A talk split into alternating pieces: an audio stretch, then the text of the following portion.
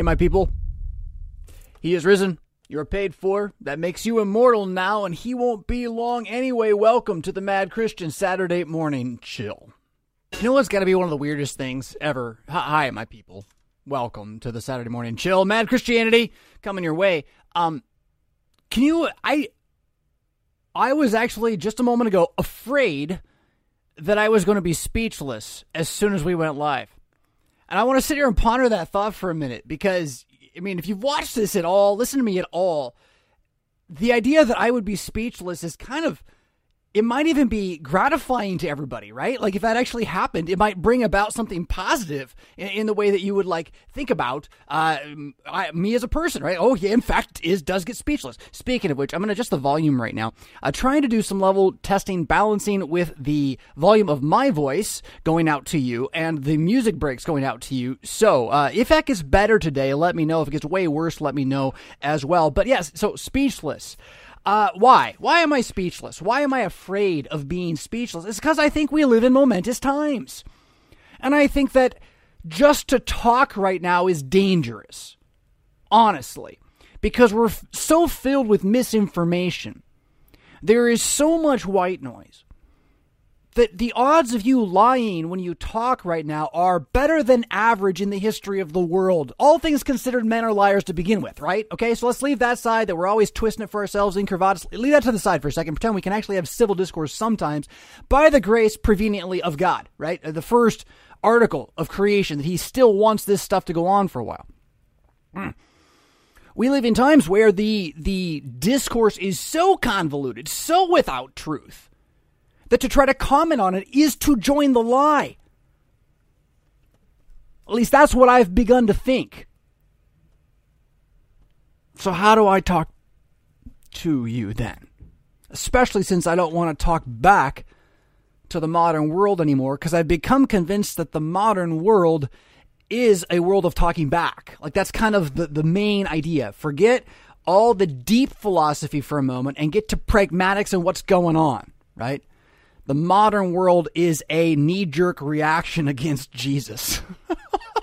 and as a result, it is it is hell bent on being a reaction to begin with, and then a reaction against Jesus all the way through its its bitter end, whatever it's going to do. And being just Greek philosophy, I think from the beginning, a second run at the Roman Empire, uh, historically, like like as a as a governance hypothesis science test experiment of history, um, it's just going to do what it does which is react. Again, react, like Plato, react against Jesus this time. Uh, uh, sometimes carrying along Christians for the ride. We've been talking in the Mad Christian Discord recently. I forget which thread this one was in about the idea that the world is way more religious than most of us realize. We're kind of blind to it, right? Like fish in water. And so we think we live in this so called secular age but what we've done is we've just changed the way we believe in gods who are not the real God. And so we talk and feel and think about them differently. But if you were to like be a spacecraft, like aliens coming down and looking at us, right? Fully objective. What are these ants down here doing? Oh, look, they're worshiping that stuff. I'm pretty sure that's what they'd see. Yeah. And what I want to try to do now is step away from the knee jerk modern, like let's let's just debate Plato to the end of the world and, and we will for fun. But uh, personally, I'm like stepping back from that and saying, how is how does worship explain all of this? And then once I can realize what everyone else is worshiping, how do I, as a Christian, knowing I got to be in the world, not of it, knowing I can't leave the society in which I live, how do I, what, be beside my master in Dagon's temple, kneel with him if I must, and yet not believe a bit about who Dagon is? And if you get that reference, um, or you don't, I should say. That that's Naaman's story, uh, baptismal regeneration in the Old Testament. Weird, weird story. Should go check it out. Uh, anyway, yeah. So so it's a it's a tough time to speak. I think, unless uh, there is this reality that when a person, and it doesn't have to be like me or a pastor, when a human being opens a Bible and just says what it says out loud, even with nobody else around them, right? The kingdom of God has come upon the earth to pronounce reality and bring sanity and truth back into an age of lies. And I mean, I don't want to just sit here and read the Bible to you for two hours, but it'd be good if you went and did some of that before you come back and listen to my babble. You know what I'm saying? Th- that's like the best I got for you today. I'm I'm not going away, right? But I, I'm kind of convinced that if I haven't convinced you to spend more time in the actual Bible, open in your hands, preferably reading a psalm or two out loud, if I haven't convinced you to do that, I'm wasting my time here. Uh, this is just this is just running in circles. Yes, let's make jokes and play fiddles while the world burns. The, Christians, you have more power at your fingertips than you can possibly imagine, but you don't believe it. And then when you do want to believe it, you just want to use it to make cancer go away, rather than deal with reality. You know, the spiritual warfare of the present age, demonic lies striving to tear your heart away from the true and living God. You hear what I'm saying? You know, it's it's it's it's it's a little bigger than can I get a few more years in the nursing home for me. For me, okay? If you if if for you it's about the nursing home, you go. But then I'm going to contest to you you've forgotten a thing or two about what the scriptures actually say, and so I'm just trying to tell you read them again. Because I'm not going to convince you by yelling and dancing on a screen. I know that. What is this? What is the screen? It's a magic pill to make you forget about your world for a while.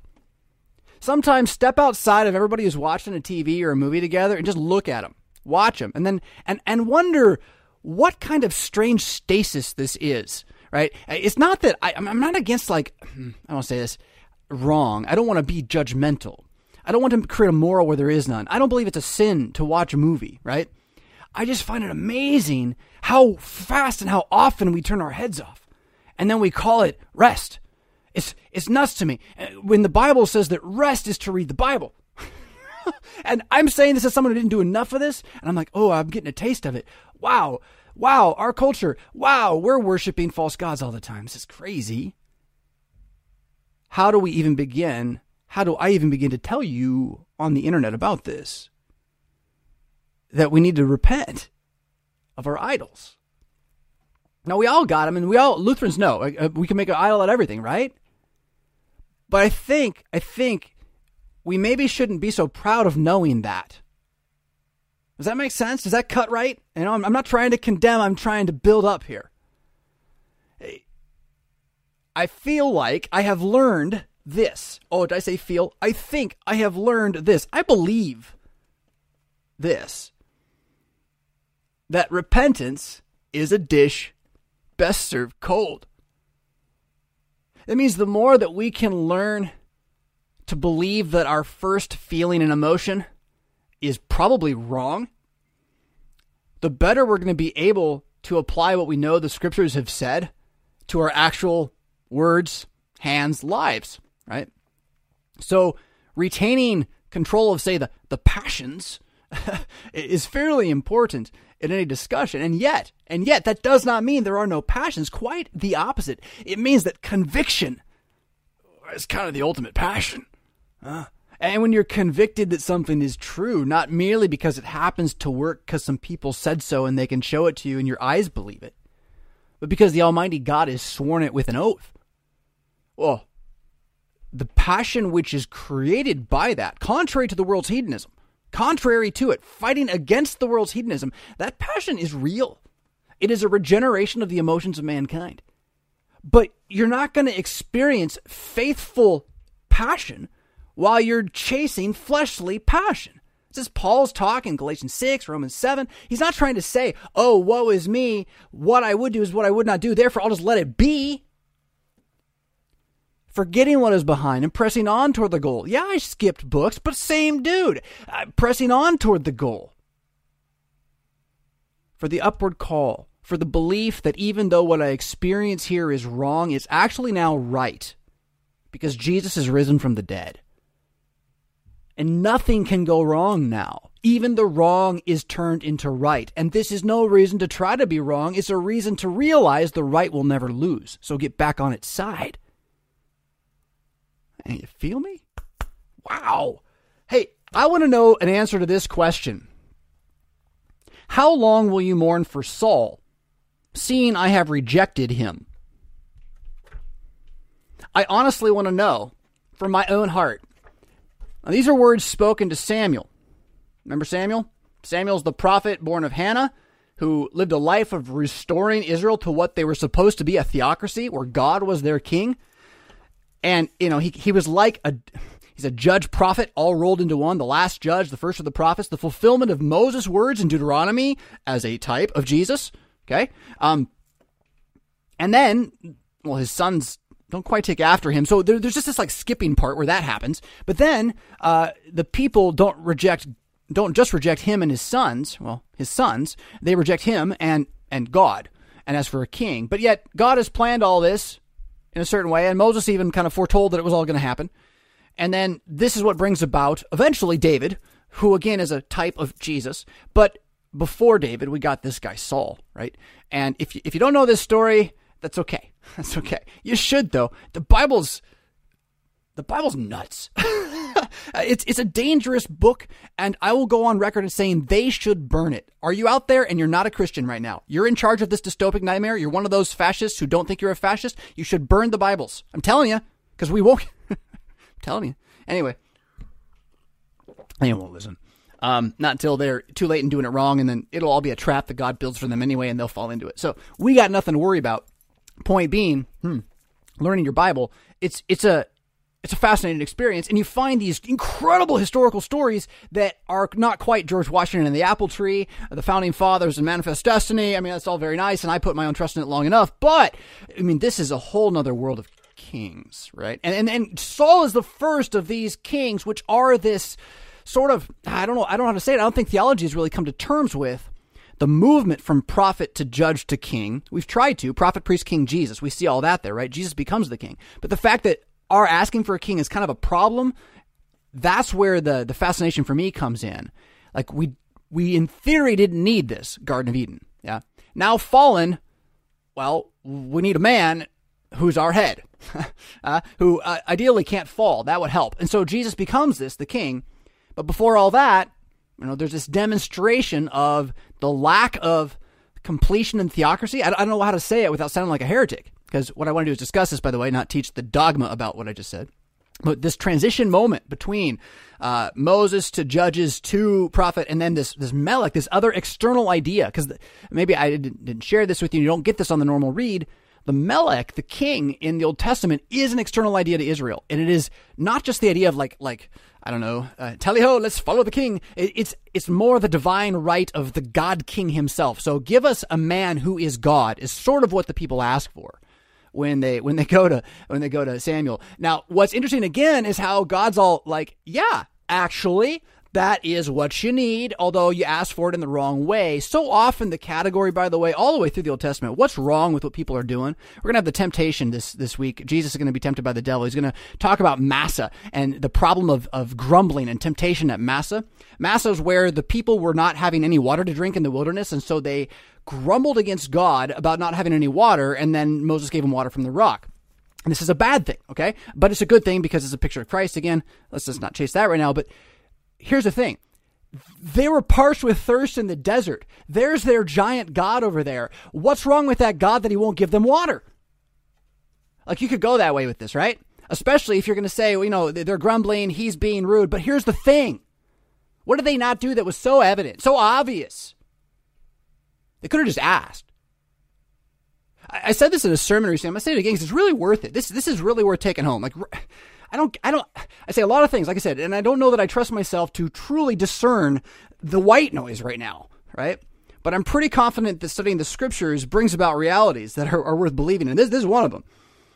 It's from Jacob at the Jabbok well. Okay. So, so Jacob gets in a big fist fight at the Jabbok well with God himself and he wins. And there's been argument all over about how this happens, and, and it turns into this nasty piety about how you're supposed to wrestle with God in prayer until you win. It's just, it's not quite right. Mm, not the way it's been taught mm, as law. Um, but there, there's this really cool thing that comes out of it. Like if you're in a fight with God, like like he incarnates and gets in a fist fight with you, right? And he's like, "Oh, let's go, let's go," and you hit him. He's like, ah, "I'm not even bleeding, huh?" You know, really, really like that, right? Like, how do you win? Always, every time. Hey, if you were listening to the sermon, don't shout it out. Don't ruin it for others. how do you win? Hmm? God's fighting you. How do you beat him every time? You ask him for help. That's how. It's so simple. Think on it, ponder it, pray about it. That's the point, right? He is the kind of God that if you ask him for help, he'll help you. What's the devil's problem? He won't ask for help. That's the problem. That's what unbelief won't do. It runs. It fights. It, it will not say, please. I'm sorry, or I don't know. Yeah, uh, th- those are the problems, right? So, I bring this back to Samuel and then to Saul. Can I do it? Let's see. Uh, Melech, divine king, asking for a God who is man. And, you know, God's like, you don't know what you're asking for, but it's also right, and so I'll give it to you, but here's what's going to happen first. And Samuel says all this stuff, the king's going to do all these things, and then he goes and, he he's this guy named Saul. And Saul's story is just such a bizarre, like, Judas kind of thing, okay? He is, he is the betrayer, he is Benedict Arnold, and worse, right? I mean, the, the, isn't it sad that Benedict Arnold is like our big betrayal story? Um, like, this is, Star, no wonder Star Wars took over we did not have a good mythology, America. We really didn't. Although David Crockett was a dude. That guy, that guy was a dude. Man. Mm. I bet he did not get to sip nice coffee like I do, though. so, Saul is a Christian king. Now, right off the bat, depending on your tradition, we may have some trouble here with understanding an election. Let's just let's just leave it at the story, though. Here, okay? So Saul confesses God, the true one. Saul uh, acts upon the promises of God. He's anointed by God. The Spirit of God comes upon him with prophetic power more than once, including after he falls away. I don't know. But God then goes like this to me as I try to figure out how to how to understand Saul because I don't want to be that guy. Here's what God said. Why are you mourning for Saul?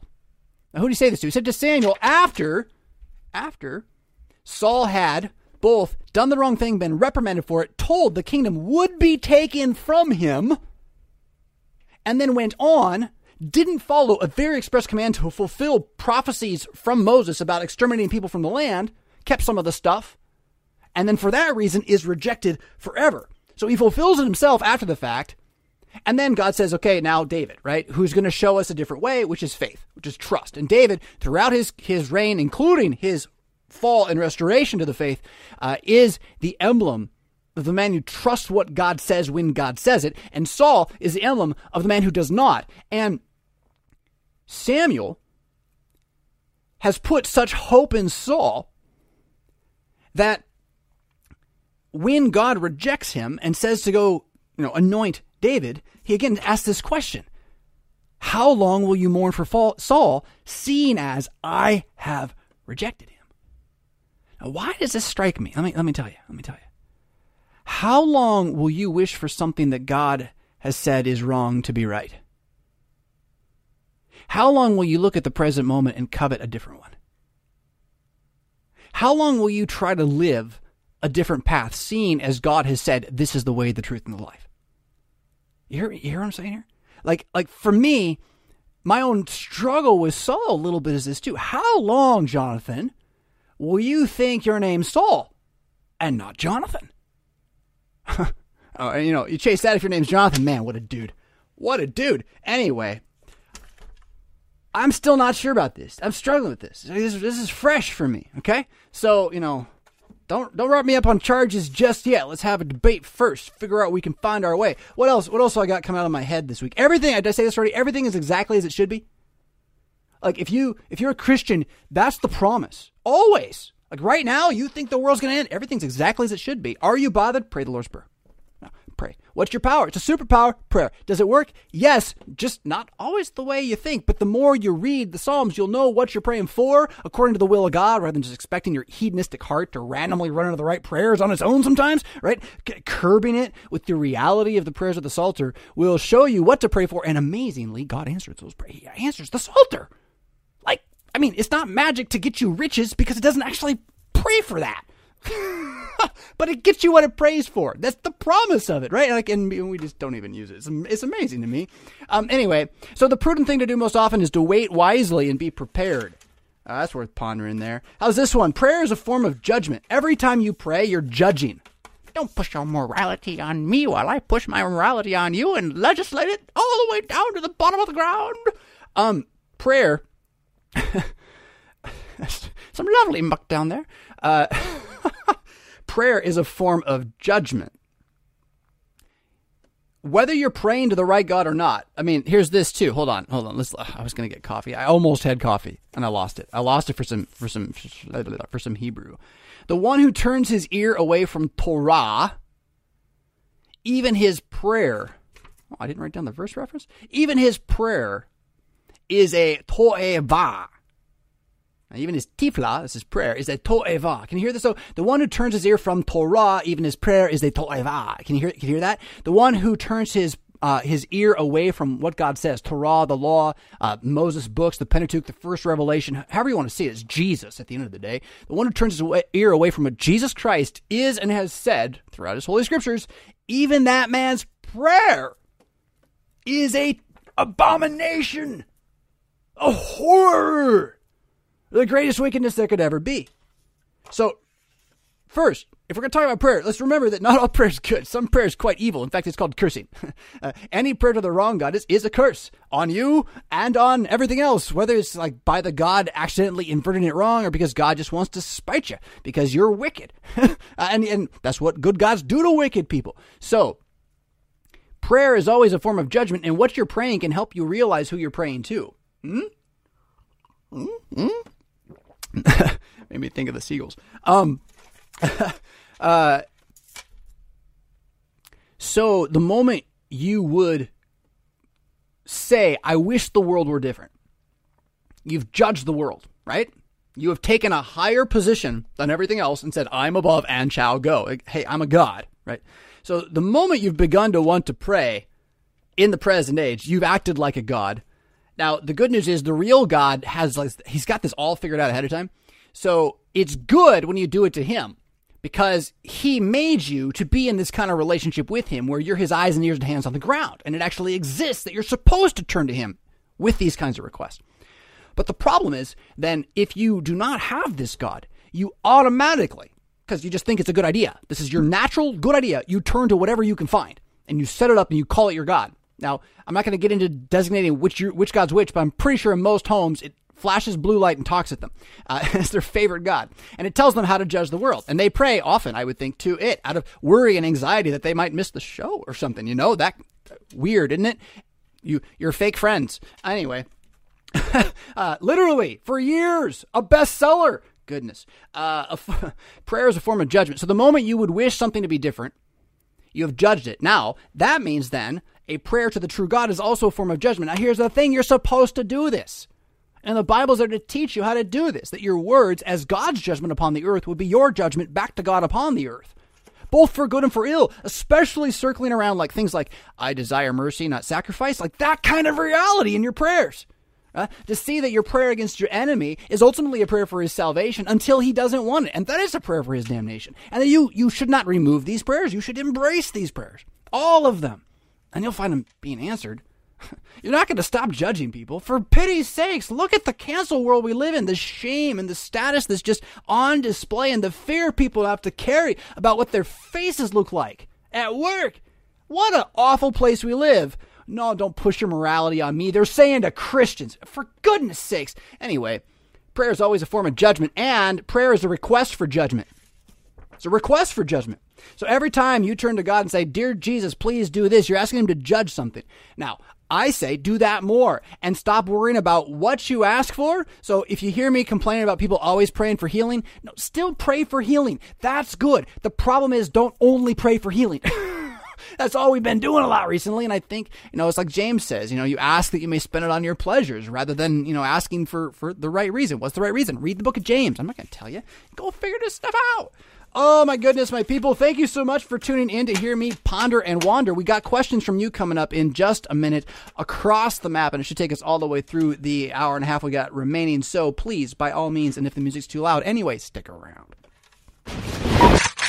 All right. Uh, let's see here. Again, checking all our sound bits here, trying to make sure that.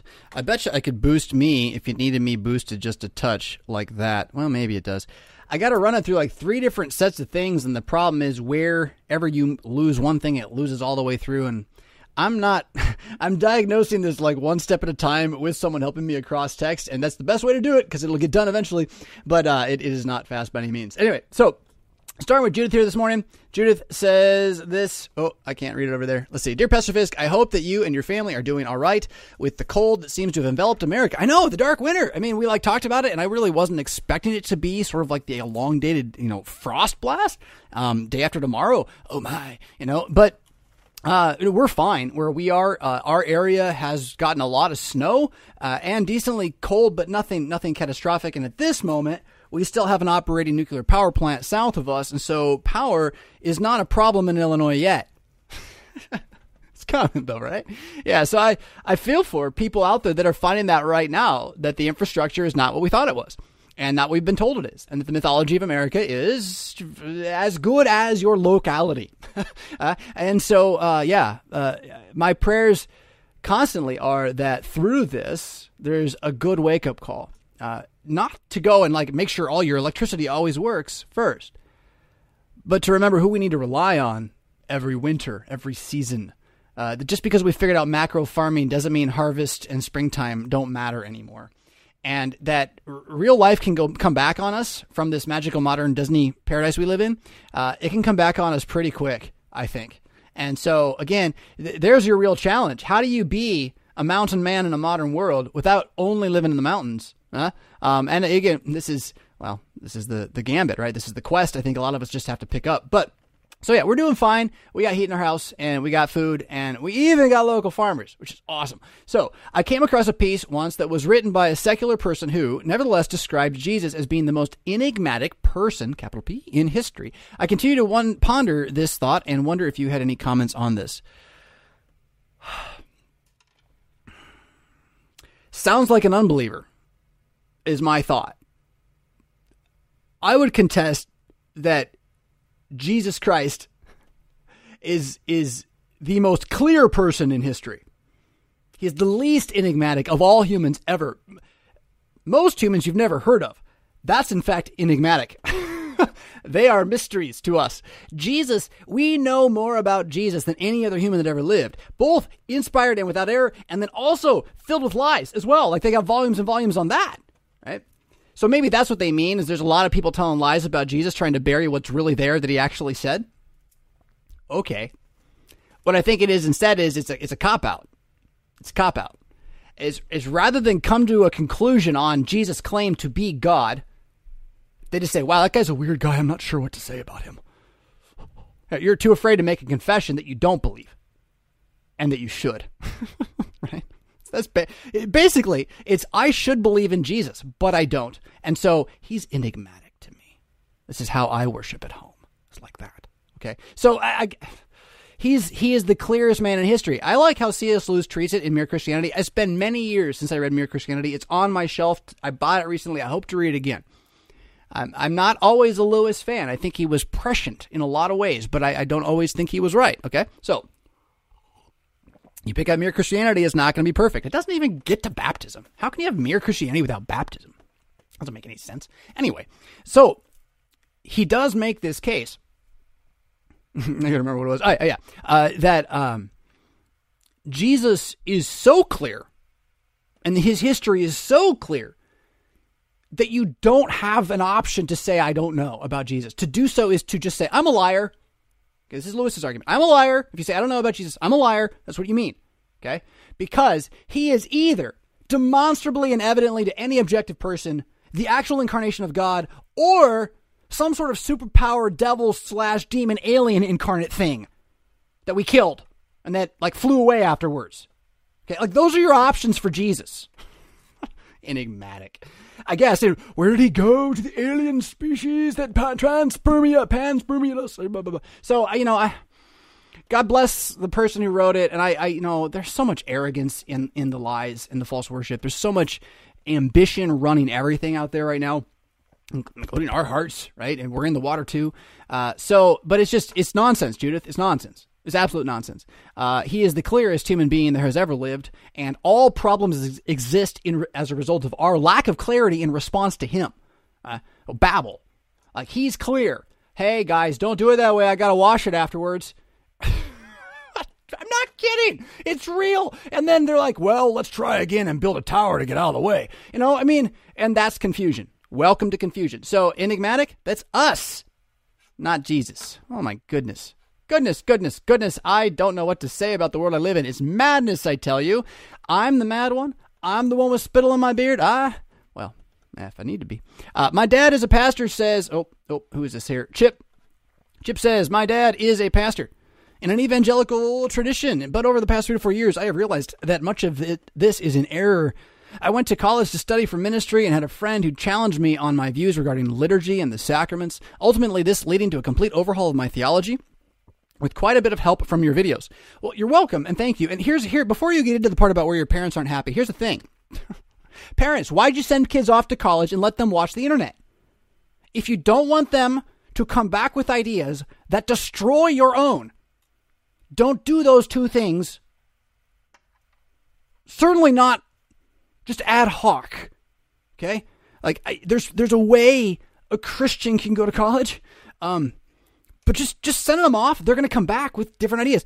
They should be thankful you're a Christian. I think. And I'll give them, you know, the gambit you had to run. You could have come back, you know, Baha'ist or something, you know, ended up on a ship doing pirate radio for the aliens off the coast of LA. And yeah, there really is a religion that does that. It's nuts. Tom Travolta was in it. Well, is, was, I don't know. Golly. Anyway, Tom Travolta. What a world. Why does my mind know that? I'm so bitter at the world uh, for that information. Like, that could have been the knowledge of, like, David's, uh, you know, third grandson or uh, to the, to the east with, like, twice removed, and I would know why it mattered, right? But instead, I, I can reference, you know, Kurt Cobain. Ugh, ugh, the white noise. Anyway, um, so the question goes on. Later, Mm, I got to do something about my desktop. Uh, later, as a result of my many moral failings of my own, uh, my grades dropped out and I quit college and moved back with my parents. I have found a conservative Anglican church and will be attending there. Okay, so here's here's my question before I go on, Chip, because like this is where you're you're not going to have a leg to stand on with your folks a little bit, right? Like you go away, you decide their religion is not your religion. You also have moral failings and have to move back home. It's a tall order for them to swallow all at one time. So I'm just I'm I'm giving this to you just so you can see the, the, the place you're in. You're not on the best foot for advocating advocating the value of your theology from a worldly point of view. Um, you're going to have to do it from a I have learned my lesson point of view, right? And I hopefully you are, right? Hopefully you are. Um, so uh, context, trying to establish context. Later, uh, blah, blah, blah. so you're at home. My parents have been uh, more than disappointed in me. Yeah, and and I mean, welcome to America. I, I, really, uh, Real? I mean, is is there maybe there's other places? Maybe every place is like that, right? Welcome to Earth. Um, but I get it; it hurts. Um, and I don't know how he goes on. I don't know how to explain my beliefs to them. Okay, um, oh, that's rough, dude. Uh, they have issues with liturgy replacing relationship. and this one's sorry, that one I have to laugh at. Um, and within the liturgy, they don't believe ministers have the right to absolve sins as it's too Catholic, right? And that's that's kind of a common understanding. Um, and that that one I can understand a little better why they would not like that. I'll come back and talk about liturgy and relationship. I love uh, the moment you're doing theology by rhyme, right? Um, it's not about liturgy; it's about relationship, right? And it's not really rhyme, I guess. It's like it's like onomatopoeia poetry, right? Um, like like beatnik. It's not about it's not about community. It's about communitas.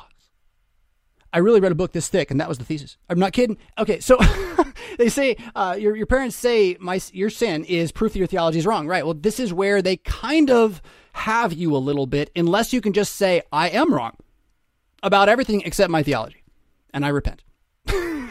That's where I would start.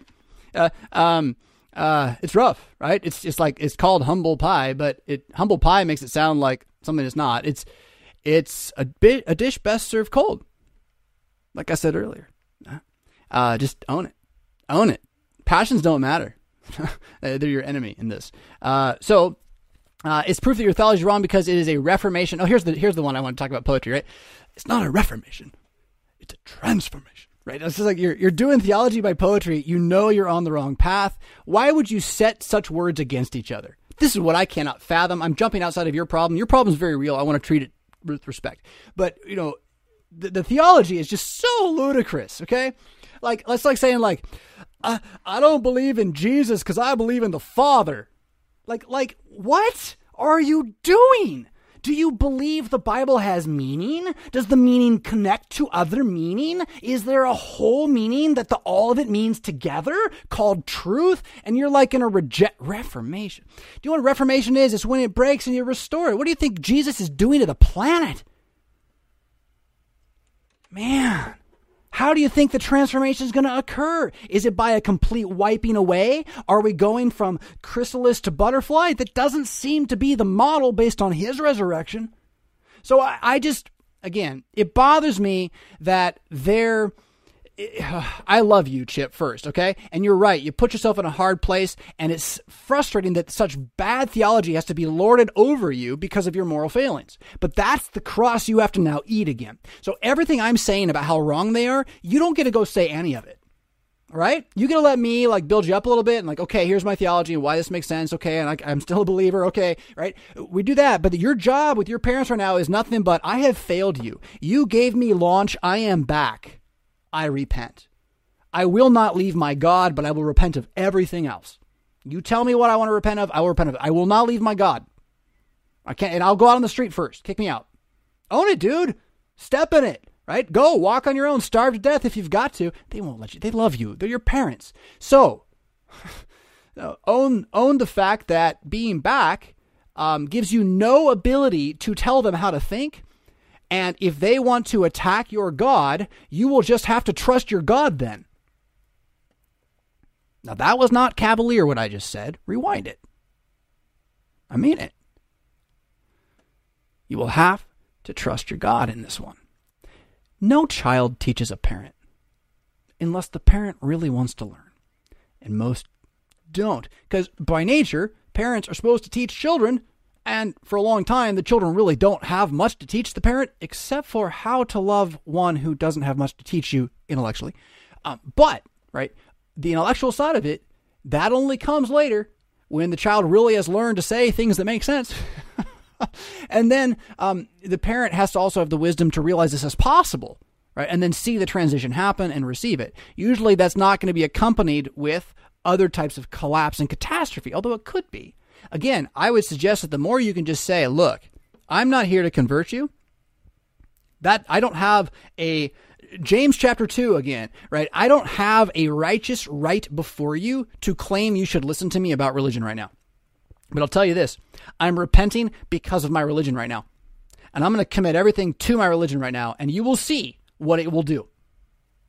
Now, I'll do it on my own if I have to, but I'd rather do it under your roof because, well, that's what parents are for. please.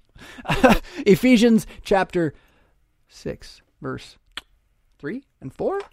Uh, it's right in there. You'll see it uh, if you go look. So, uh, I haven't even finished your, your, your letter yet. Uh, how should I respond? Well, I kind of gave you that. I don't think that I can move out because of the amount of debt I have put myself in. slavery, modern slavery. And it will be a real struggle to live in a household whose theology I deny. Uh, no. I mean, you disagree. They're Christians, aren't they? Right? Right? I mean, it's where you should kind of start there. You can't commune together. You might not even really be able to pray together, although you're going to have to work that one out. As a family, I think I think you can at this point. Ang- there shouldn't be a problem with prayer between an Anglican and an evangelical. There really shouldn't. And so, the bigger issue is who's in charge. And your dad's the priest of the house. Your dad's the prophet of the house. That's what his job is. So you're you're you're at a you're at a monastery under an abbot, and the abbot and you don't agree on everything. But if he'll have you, as long as he doesn't make you like do things for Baal, right? Uh, if it's just his particular style that smells of heterodoxy, I mean, what do you think the people of Israel had to do under Eli all those years? If, think about it. Yeah? Uh, repentance is a dish best served cold. Uh, uh, uh, thank you much, says Chip, uh, for uh, listen. Thank you very much. Listening to your videos, SM Chill, a brief history of power, on my way home from work, have been a huge help to me in the past year, as I have not had access to good biblical instruction. Yeah. You're welcome, Chip. You're absolutely welcome. I want to talk about some of the theology pieces you, you brought up real quick here. Oh, liturgy, liturgy and relationship. I like. It's like they don't believe Jesus is a man. I, I really they don't. I'm not just saying they think he's a woman. It's like they don't think he's human at all. But they, then when they think he's human, they think he's a woman, right? Because he got long hair and he like likes sheep too much. I'm not kidding. Like the way we do it is not right. Um, Jesus is a real person. Real people have relationships that are not enmeshed within their own psyche, in their own brain. Right? If your relationship with your wife is only inside your own brain and heart, it's not a relationship, that's just you. So the idea that you could have this relationship with God that only involves the inside of you is pagan. I don't know how to say it uh, the problem is not that they don't have enough liturgy, so they're all going to go to hell. The problem is what they think is not liturgy that ends up being pagan belief systems and prayer at the end of the day. Not your parents per se, but a lot of these churches that do this. And this wind that has swept through American great revivalism and just stripped it of all of its substance and left in its path nothing but, again, hedonistic hunger for growth and passionate striving for my own will, which it's not Christianity, right? Christians can practice that and still escape through the flames with everything around them burning down but their own final childlike trust in Jesus, which I would again call baptism. Um, it comes with baptism. Uh, so, you know, all of that can happen, but is that a path that the Bible says, well, this is the wise path uh, to try to get through by as skin of your teeth as you can, to have as much grace possible because you shall make sure you are the chief of sinners by the time you're done. It's just, that's not the Holy Spirit. Yeah, it's not. Uh, the Holy Spirit inspires you to hate your sin.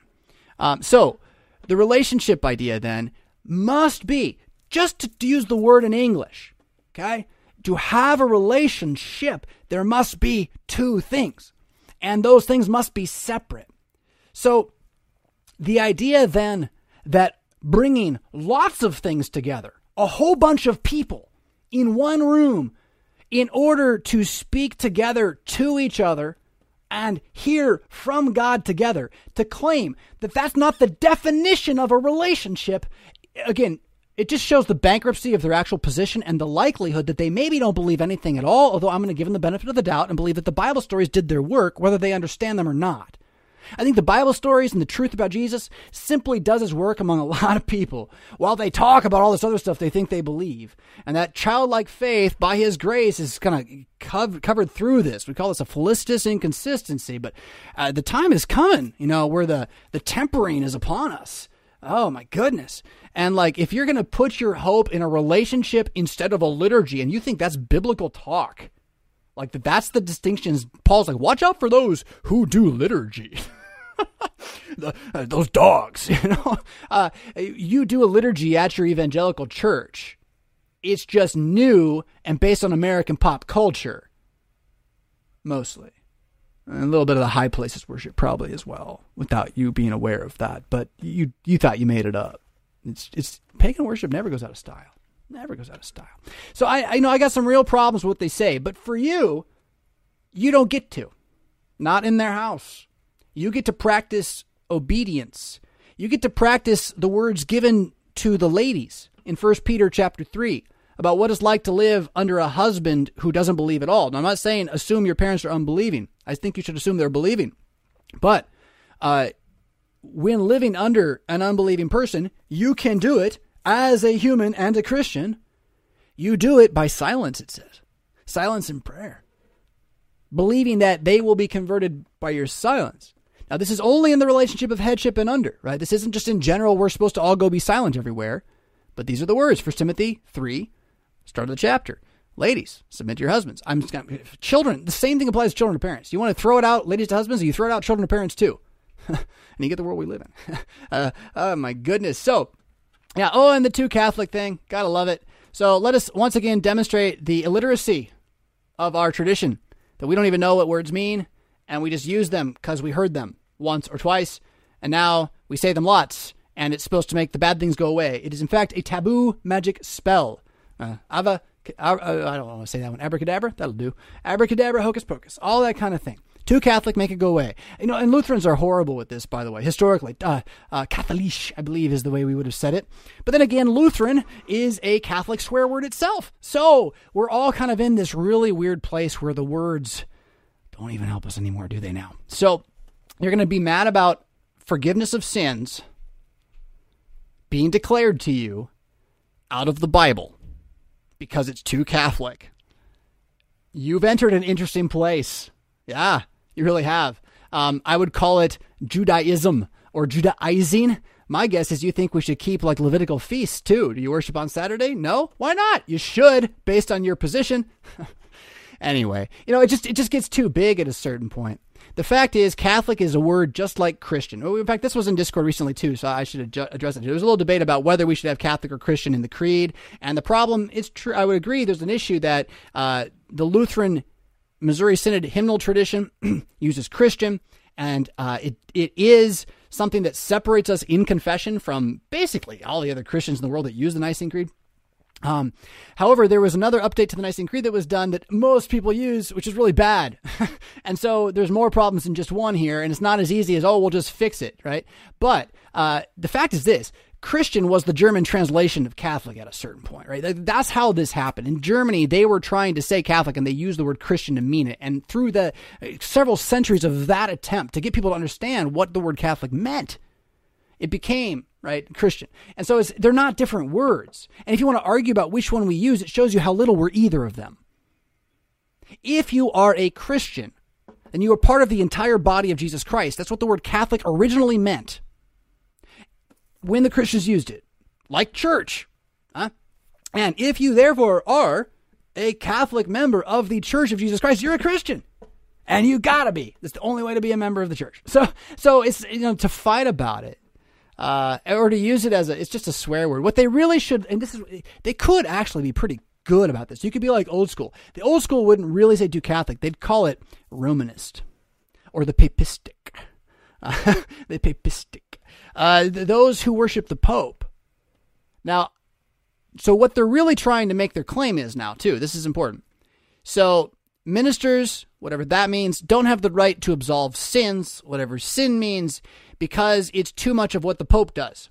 You know, the Pope doesn't forgive sins. That's what the 95 Theses were about. Do you realize that? I mean, I am speechless. I'm speechless forgiving sins is too Catholic. I, I mean, we've had enough fun with this one for today. I love y'all. Keep sending it. Colin says this What Bible translation do you use for your daily readings? And what do you think is the best for Bible study? Oh, this is tough, Colin. This is tough. You ready? I want to be. A, I'm going to be like snotty right now. I just want to share. I'm going to boast a little. But I'm going to do it because I want you to reach. And then I also want you to realize how far behind I actually am. Okay.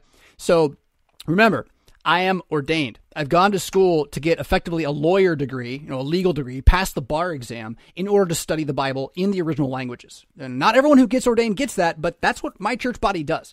So I'm what you call a professional philosophical scholar pastor. I mean, we're all supposed to be that. Not everyone does it, but but I've really bought into this idea quite quite strongly. So what that means is that I take reading the Bible and praying like a monk would. You know, like, like I gotta do it. It's not an option. It's not part of my day sometimes. It's not sermon prep. I am supposed to live in the Bible so that my people who don't live in the Bible run into someone who lives so in the Bible he can tell them when they're about to leave living in the Bible, like at all, right? They're, they're coming in and out, and I've got to give them what they need right where it is, right? So my job is to be in this stuff all the time. Now, the fact is, I'm also doing this, not just me, Jonathan, but the office or the ministry, the pastor, he's doing this to try to show you what you should aspire to. Now, with your vocation, you will not have the time that I have. You just you just won't, right? But that doesn't mean you cannot find your own version of this. I mean, I said it earlier today. Every time you say I'm tired, I just need to go sit and let something make me relax, which won't relax you at all to make you more tired but you think it'll relax you, but it's a drug you're addicted to, go read a Bible. You won't want to. Why? Because there's the devil and he hates you and he's inside your flesh. Not him himself, but his algorithm for sin. It's there. And so you're going to fight it. And, well, the thing is, I'm here to inspire you to fight back a little bit, right? Fight back a little bit.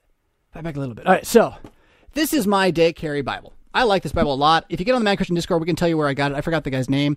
Um, he does engraving. Where is it? You can kind of see it. I got it. It's in Greek. Um, it's my my uh, confirmation verse in Greek on the front. This was eighty bucks. It's a New King James version. Uh, after spending many years with the English Standard Version in the LCMS's kind of tradition, uh, I finally had enough of it. And for my family and I, we have just gone to New King James. We kind of packed it with ourselves that unless there's a new translation that is unifying in every sort of way, which nothing could possibly do that right now, where every new translation just divides us further. Um, that my family and I we're gonna we're gonna commit to the New King James, and we will redefine words that have gotten undefined by America back to what they're supposed to mean, so that we can understand what it means, and that'll be our family canon. So you know that's that's important, right? That's that's this thing, and we all have our own copies. We're all supposed to read it, and you know my kids will do what they will do uh, at their various ages, trying to teach them some self responsibility and all that. So, so that's that's the start. Lost my mouse. I got a bad back right now. Okay, so what should we do next? Here, every week I open up this one. Now, this is not quite a Bible, but it kind of is. This is my one year lectionary. It's a personal copy. You can see that Coffee has well loved this Bible over time. Um, it is filled with some places my own notes on the text. What you have in here is that thing that is that is against relationship called the liturgy has a history of reading the Bible carefully over time on Sundays to get the whole story, and it's really pretty good. uh, and so you know, just week by week, uh, you read through and you you travel through um, through the the truth of the church is really kind of nice. Um, and then also there's a whole other side to it, which is the festival days. Uh, there's readings in the back that follow another calendar year within the same year, so you get kind of midweek readings if you want to do that too. It's absolutely phenomenal way to experience the Bible, and anybody could could pick this up and make use of it. It is in the ESV as you buy it from CPH, and they're not cheap. But um, I do make use. I mean, you can see it's mine, right? I, I make use of this pretty heavily every week. Uh, before I'll turn to anything else to figure out what the texts I'm reading are, I will usually look at them in here because I'll also preach out of this. Um, so whatever else I'm using, like I'm reading in this, or I'll show you some other stuff in a moment, I preach out of uh, my my lectionary. So, um, all right, let's see. Then we got. What should I show you first? This one here. This guy is a reader's edition, uh, Biblia Hebraica. So what you have here is my Hebrew Bible. And uh, this is new. I, I, didn't even know this one uh, existed. I have the kind of classic Biblia Hebraica that most pastors will have. It's like a brown color, um, smaller. Um, but what this one is a reader's edition does is it has in the bottom uh, lesser known word commentary. So uh, some translation words, kind of like a little lexicon in the bottom, uh, or some other like Strong's references and whatnot. So I picked this up this year as I decided to get back into Hebrew. I had really not been doing what I should be doing with Hebrew uh, for some time. And thankfully, I found out I love it once I started learning it uh, by reading it rather than just trying to memorize all the forms. Don't do that. Don't, it's not the way to learn it. uh, so I spend time in this every day, but not a lot. Uh, right now, uh, it, it's used whenever I like. I, will go into English. Right, I read Proverbs every day. I'll spend some time, like in, in a chapter a week, and and go through. And so I go into English, and like inevitably, uh, I'm a proverb or two in, and there's a word. I'm like, oh, I wonder what that is. And so I go straight to this guy, and I look it up and I try to find it. Just finding the word is a success if I've done that. I'm that bad at Hebrew at the moment. I also I could show you my iPhone. It's I have something called Logos software on my iPhone. So I will go there to quickly get words that this can't help me get entirely. But I have another resource over by where I read that I will inevitably open. It's a single volume theological lexicon of Hebrew which takes the words in sort of a what do these words do throughout the Bible uh, deeper dive. And I will also open that one inevitably once I've opened this one. So um, this one is so it's less reading because I'm not that good at reading Hebrew, right? It's more one word at a time studying. But oh my goodness, it's just it's such a valuable part of my life and my day. Um, this one's not getting the use that it used to get. You can tell. I, I hope you can tell that I have indeed made use of my Greek Reader's New Testament. Um, not. It's funny because it looks it looks like I would be a master. Like I'm not a master. I really am not at all. I'm not that good. Uh, I can kind of sight read a little, maybe sometimes. And uh, uh, but anyway, uh, I am proud of this as I share it with you. It makes me feel like like when this is how bad my self talk is. When I I just did this this morning, I was beating myself up in my head about how I do not open the Greek Bible enough as I was opening this. Right and then I got to look at it and be like, wait a minute, you can't tell me I don't open this enough. Like in my lifetime, you can't tell me I didn't open this, right? So it's it's helpful to me to like feel like okay, but that's fleshly too. You see that? Like that is that is ultimately a reliance on self. What's great about this as a as a reader's Greek New Testament is that superior, I would say at this point to the Hebrew, you have is every word that is not used more than 100 times you do have the translation uh, at the bottom in the in the in the footnotes and that makes learning to read greek way easier, way easier. So when I say I can sight read, a sight reading with a finger in two places as I go, and you know, bouncing around certain words I don't know. So um, I use this, and I highly recommend it as opposed to the Nestle-Aland which they continue to update, and which is a so-called plastic text. Blah blah blah, and that's a different debate. But you, know, you got to pick something and stick with it. Uh, the Greek text tradition is varied and wide, so in a sense, it doesn't matter which one you get as long as you're willing to realize the history of the textual tradition and how you can't be too dogmatic about one particular find here or there uh, because of issues of, of translation and uh, the copying of text. Anyway, it's a different different question, right? So I got one more to throw you though. This is one I go to pretty pretty quick, depending. And it's a new discovery. But this guy, this guy is amazing. This is the Kingstone Bible three part series. They also have one called the Action Bible. It's not as good. It's good, but it's not as good. They, they went and made a bigger one. And so this is volume two. So this takes you from Solomon, uh, David's death and Solomon, actually Abijam, really, um, all the way to uh, to the New Testament. Okay, and so I have found this resource to be an absolute inspiration. Is it perfect? No. Is it a direct translation? No. It's a comic book. It's a really big graphic novel based on the entire Bible trying to fit the whole story in, done by I don't even know who, and I would say they did a pretty good job. I this is what I've wanted to do. I wanted to do this, and I'm like, oh, they did it, and it's like, I don't need to do it now. Although there are proverbs mm, not so good. I'm sure there are other problems. I have not read it cover to cover, but you asked right now. I mean, I just I spent Thursday night reading about David again. Oh, what a story! What a story! It's just so good. And it's so easy to fall into this thing and it, it pulls you forward. Oh man, is it really good. So again, it's the Kingstone, it's the Kingstone Bible, uh, three volume set. You can also get the Kingstone Action Bible. They have a um, uh, Voice of the Martyrs too, which is really awesome. You know, like the early martyrs. Uh, and uh, I think I've recommended that here before. I definitely recommend it at church with regularity. If you got young boys and you don't mind realistic portrayals in comic book art of what really happened to Christians in the past, like Peter, James, John, like it's pretty good. And given that they're going to see all that blood and guts somewhere else anyway, I mean, to see that was real and be like, that was real. That that one's real. and, this guy's doing this because of Jesus. Uh, yeah, puts puts Thanos to shame, to shame, to shame, to shame. All right, so we got here moving right along. Luke says this. Er, eh, eh. Hold on. I just got really, really warm. I'm going to drink some water. Some water. This will take five seconds. Hopefully, it's not too loud.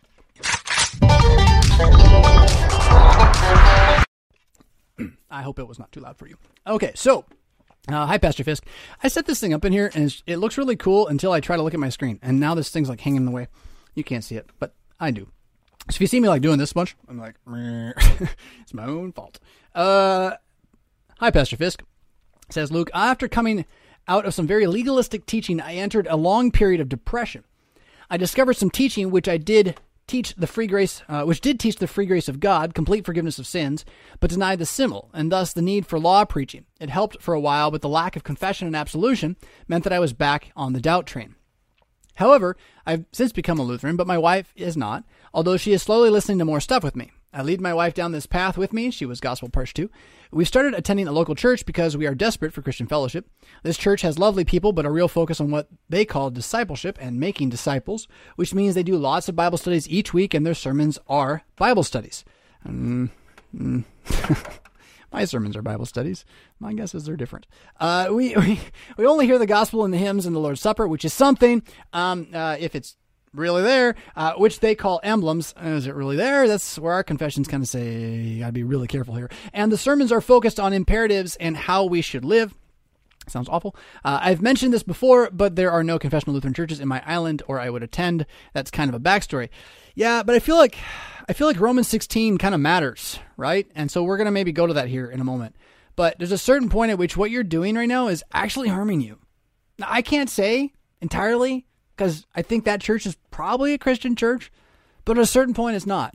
And, you know, doesn't mean there aren't Christians there. So, if there is, in fact, no gospel, no, you know, you don't want to go. Whatever fellowship you're getting is not. It's harming you. And that's why your questions, you know, your, here it comes. Question is this. My wife gets very upset whenever she hears a sermon that focuses on entirely on the doing. Yeah. Yeah, she, you should. It's blasphemy. and rejects any command to do things due to her upbringing Uh, which I, I, get that too, although it's also a, a dangerous knee jerk reaction. Uh, so, uh, however, she is very loving and fulfills her role as mother and wife beautifully. I try to encourage her by telling her how she is fulfilling her vocation. Yeah, because she's she's traumatized by like the belief she has to save herself, and so she's going to viciously defend her salvation. I don't blame her. Uh, but then, you know, Christian maturity is to gradually recognize that you don't need to defend your salvation by attacking, right? Uh, that you you defend by calling on the Lord who defends you. Again, ask God for help. It's it's it's a it's a different way. It's a different way. Uh, what are the good works we should be doing, Luke asks? the Ten Commandments. Uh, should we be out on the street corners knocking on doors? Uh, not necessarily. That's a that's a loaded question. It certainly is not a imperative from the Bible's mouth, right? Um, it was an old way the door to door salesman used to prey on weak women. I'll tell you that though. Yeah. So anyway, uh, we feel.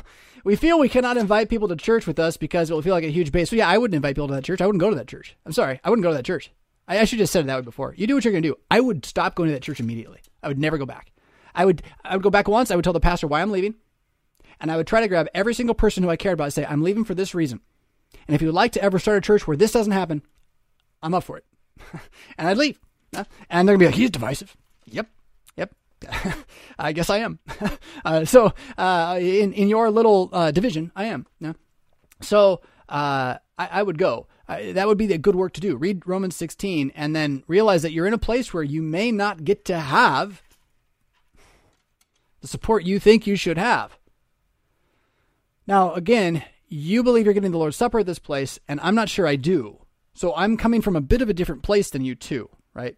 Uh, our our issue with the Lord's Supper is going to be, especially when you talk about Anglicans, is going to be hit or miss, and it's all going to be about individual places and their confession there. What do they teach? Um, so you know, I don't know that, right? Um, but if that is the case, and you are you are, it is authentically orthodox in all but the preaching, well, then I'd start looking at the Constitution. start talking to the bishop.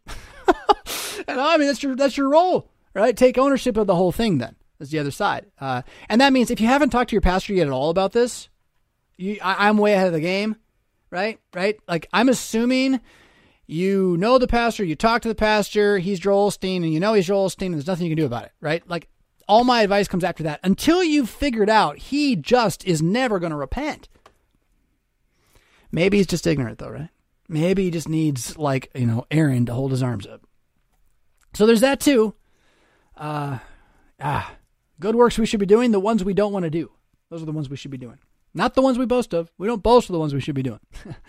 uh, street corners knocking doors. No, that's easy to boast about, right? You can you can check it off on a tally. You can say you served God this week. Uh, uh, loving your neighbor who you don't like. Can't put that on a list. it doesn't work that way, right? You're, they show up when you don't want them to. uh, so uh, we feel we cannot invite people to church. It would be a bait and switch. You said they hear the gospel out there, but in the church, it's all rules and what to do. Right? I mean, uh, yeah, it's like you, you give birth to someone, and then you don't feed them. So, how do we encourage each other to good works and holy living without saying like we are now placing us back into law or gospel imperatives? I, so, everything I've said about prayer so far this morning needs to apply to you, Luke. That you begin with prayer and what you should be be praying for as a faithful church, whether it's this one or another one to spring up, and you should be asking God to send you a faithful pastor a man of righteousness who will tell the truth for the sake of Christians in that area. You should beg for this. And then remember that Anna begged for 70 years before Jesus showed up at the temple. But do it anyway, because that's what you're supposed to do. If you are suffering because the Ark of the Covenant has been removed from you to the land of the Philistines, you don't get to make the sacrifices. Don't go to the high places. Don't go to the high places and make sacrifices. That is not what God has asked you to do. He has not asked you to be unorthodox in your pursuit of Him. He has asked you to be faithful and pray for what you know the truth is. So you've gone, you've searched it out. Have you talked to Him? Like I said, you got to do that.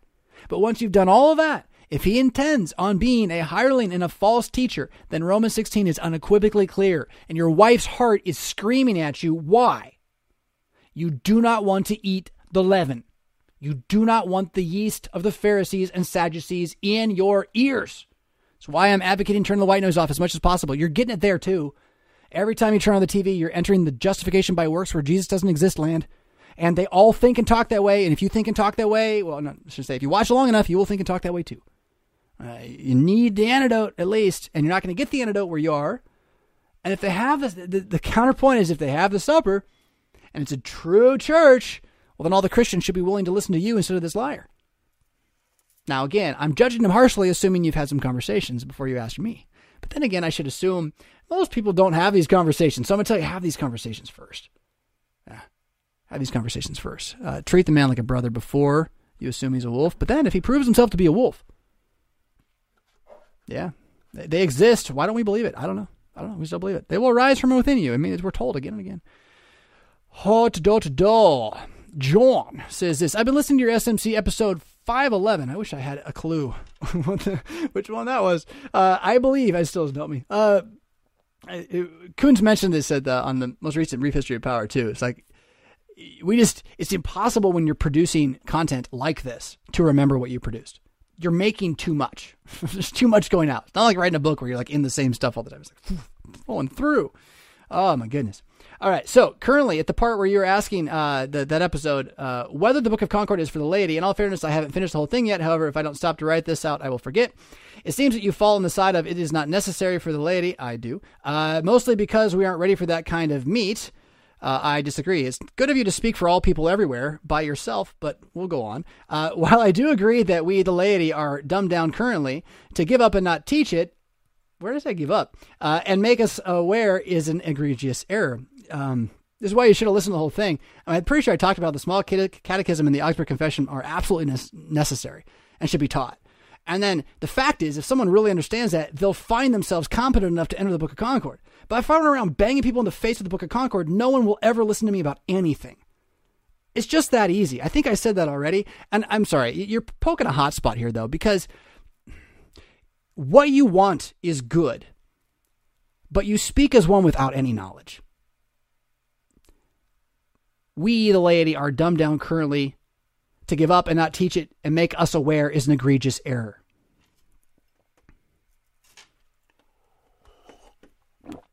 The laity, my friend, are not you. You are particularly unique amongst the laity. You think, you hunger, you study. I'm a pastor. I work with the laity. You're 1%, less than 1% of an average 150 member congregation. Maybe that's not quite fair. You're 2%, maybe 5 in a really strong one. And the rest are Christians. Christians who don't even read their Bible. So if you think for a second I'm going to run around telling them to read the book of Concord, before I've convinced them to read their Bibles. You don't speak with knowledge. You don't want your Lutheran confession of the gospel to go away. I'm here to tell you it won't. However, the word Lutheran might. And if you make your contention for the resurrection of Jesus Christ contingent upon the word Lutheran, I would suggest you might be fighting God at a certain point. Not because the confessions don't have the truth in them, but because you wield them like an idol, rather than see them as the gift they are, in which any laity is free to have them, but not all laity are going to be intellectual philosophers. And I think all should be is, well, an error of the modern mind, I think. Uh, quite, quite foolish. Uh, so again, you, you you poked me. I'm trying to be nice. I really just disagree with you so hard, though. So so I'm trying to be nice. Let's keep going, though. I, I think your heart is in the right place, and I, I want you to understand how um, I'm in fact trying to do the future you want, and part of it is recognizing that going backwards won't get you there. So uh, uh, John goes on, though. I would posit that the laity and a level of critical thinking is why you are asking if it shouldn't be taught to the laity as a matter of importance. Well, I was asked, right? So um, it is not going to be easy, but I believe it can be done. Okay, have you done this? Have you tried? Because you're talking to a guy who spent, you know, 15 years with your approach. And I finally realized they weren't even reading the Bible yet. So you believe it can be done. So did I. It should not be done. Not without giving them the scriptures first the fact that we would need to go to this other thing as our salvation moment when our church body's falling apart this i mean and i i am a confessor of these. I hold to these with my life till i die. And what they tell me to do is hold to the scriptures. So if you're going to pit them against each other in a conversation with me i will side with the scriptures. I will. Not that it says the confessions are bad but they are not the scriptures. Ah. Not no, not every church member is reading is ready or should be given that meat. They should uh, they should not stop the clergy from doing it. Uh, well, I'm not sure if I followed the whole sentence there, um, but this is like my point, my friend. 99% of the laity are not ready for that meat, and maybe they're not supposed to be. if they aren't able to read the New Testament, why would we have them reading anything else? If they aren't praying the Psalms, why would we have them read anything else? Now, once you've been doing those things, are the confessions a resource that I will promote? so again, John, you speak without knowledge, you know, and and uh, you know, I love you. Your heart's in the right place, but the reason I have the position I have is because what you're advocating is wrong-headed on a lot of different levels and is completely unaware of the illiteracy rate of American systems right now. A straight illiteracy, unable to read a sentence without having to stop. So that if I go and I read a paragraph of the Book of Concord, one paragraph in a public setting, I've lost all of them by the end of the first sentence. Why would I do that rather than teach them the Beatitudes? I mean, that's my point. So to, to come back at me, right? I gotta say, no, you're so wrong. You're so wrong. Uh, that little pamphlet that has the small catechism in it that we print, we should give that out to everyone who walks through the door. The giant book of Concord, uh, your elders probably should get one as a gift when they become elders. Or when they're, how, how about try this one on? Before anyone becomes, this won't work, it's too hard. Before anyone becomes an elder in your church, they have to spend two years reading the book of Concord and then they become an elder because they're ready for it finally, right? That makes sense. That's the kind of level of understanding you want in your board of, of council, whoever's leading the church. But to, the idea that this is just like straight up water for the feeding, no, no, no, no, no. You who have a mind where the Book of Concord has inspired you. I'm one of those. I, I, was like, I found this. It was like, it was like gold. Ah, I would eat it all. You know, um, you're just not everybody, and to expect everybody to be like you is haughty. Honestly, um, now, we live in a world where we're not allowed to acknowledge that people are not equal, that we have differences. Uh, but the fact is, there are people who are like really smart about this thing, and there's people who are like really smart about this thing. And we call one smart and we call the other one not smart for some reason, right? So, like, if you know how to raise cows, you're not smart. But if you know how to like talk like I do, now you're smart. Okay, whatever. The point is, there's different intelligences, and not everyone's made to be a philosopher. Not everyone's made to be a, a, a splitter of arguments and a logis- logistician. And the fact is, that's what most of those documents end up being. They are, they are legal arguments from a political battle, which require incredible context to understand. And many who read them misuse them as a result of that and use them to say things they do not say. So it's just, it's just not that simple. Whereas, again, that small catechism, toss that thing out to the world. Like, do we just be throwing that out of airplanes? When they were when they were flying that blimp with the LCMS logo on it, they should have been throwing small catechism pamphlets out of it know, little balloons attached. They can float down all over. I would have done something. I think somewhere, John says this, I think somewhere along the line, our clergy was told that the laity needed to have simple things, and the Book of Concord was not on that list. You're right. Uh, in the 40s, 50s, and 60s, there was a movement that saw it as, yeah, you're too dumb to have this. But that's not what I'm saying. I'm saying you don't want it. And before you're going to want it, I have to convince you to want it. And if you don't know what the Bible says, that ain't happening. Eh, so it's like it's like you got to take a real look at the ground, John. Eh, how are you judging who laity are? I have a number of beautiful children. I love them all. And they come at times to me with ideas about the world. And they say, everyone is like this. And I'm like, you guys know three people. How can you speak with these pronouncements? But like, this is it. If you sit and you watch any screen ever, you think you know, but none of us do. There's too much information to know it all. There's always missing pieces. All of us are askew a little bit. So to expect all people to think, act, talk like you be ready for what you're ready for, God bless you that you want the Book of Concord. That makes you one who has learned to hunger for pure milk. You have realized that there is a path to understanding and clarity with regard to Jesus' name that goes further than I'm just a Christian gonna say it's do what I want and worship baby Jesus. Like, like there's more than that, right? So God bless you. But hear me when I say if you want other people to join you on a mountain, then you have to come down off the mountain and take their hand and lead them up it. That doesn't mean say there's no mountain, but does mean maybe you don't say, hey, grandma, we're going to climb Mount Everest right now. Instead, you say, hey, grandma, let's take a journey. Here, take a step.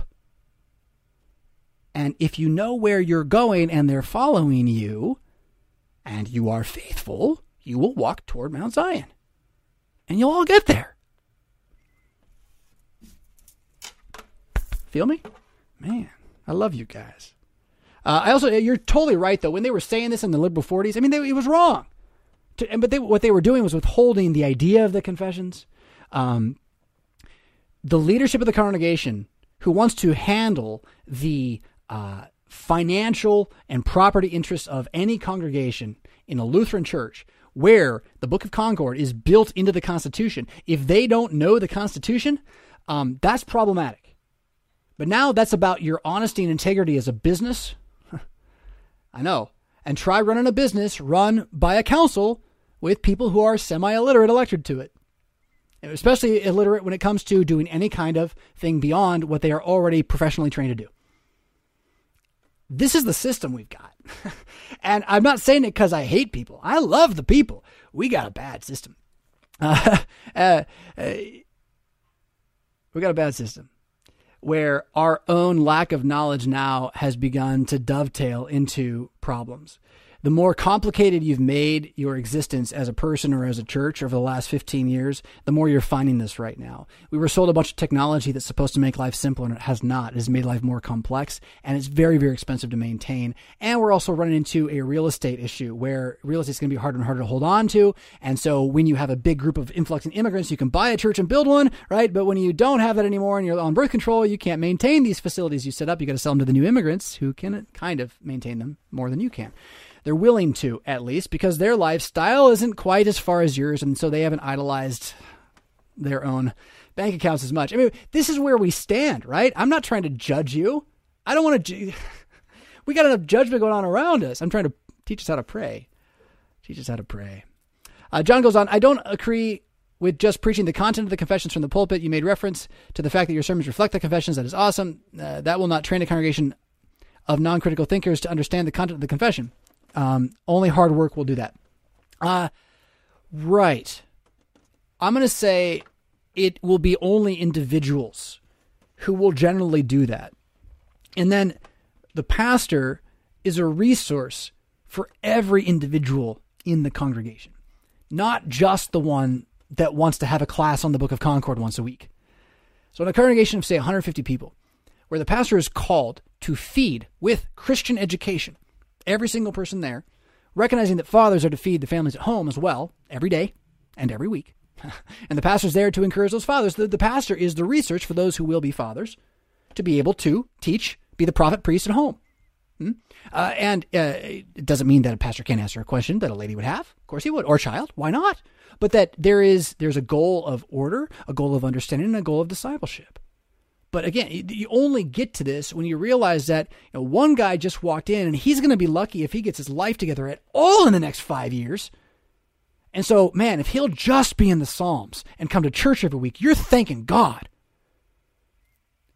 And a big campaign to make the whole place like like wave wave Luther's seal as our flag. It's just it's not going to help him and the other 15 people who have completely different stories and are coming completely different places and need a unifying factor. The small catechism will do that.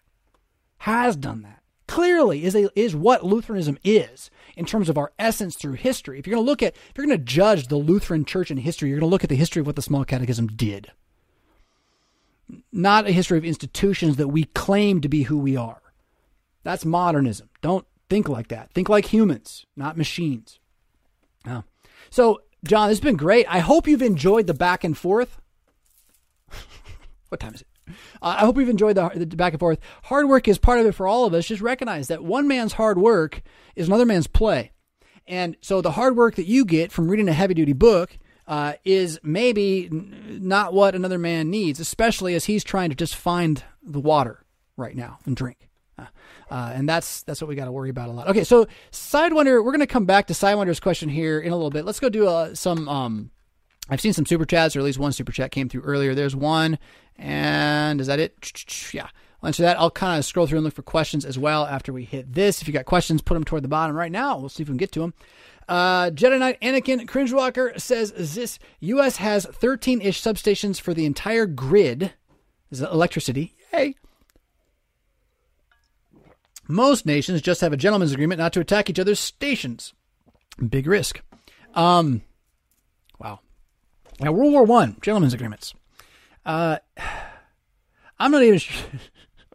I'm not sure to do with the one Jedi. Um, other than this, there's two. Here's two things. There's there's a if you're if you are watching the Blue Box, there's a Netflix documentary, or it's on Netflix or was, uh, called Off the Grid, and it's about people who live in British Columbia off the grid.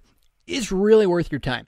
So just so you can know what you're up against if you want to live off the grid or if you happen to be made to live off the grid. Um, wow. Uh, uh, there's that one. Okay, what was the other one? off the grid. Oh, I was in Barnes and Noble uh, last week and saw a book I had not thought about or seen for a while called "Dies the Fire."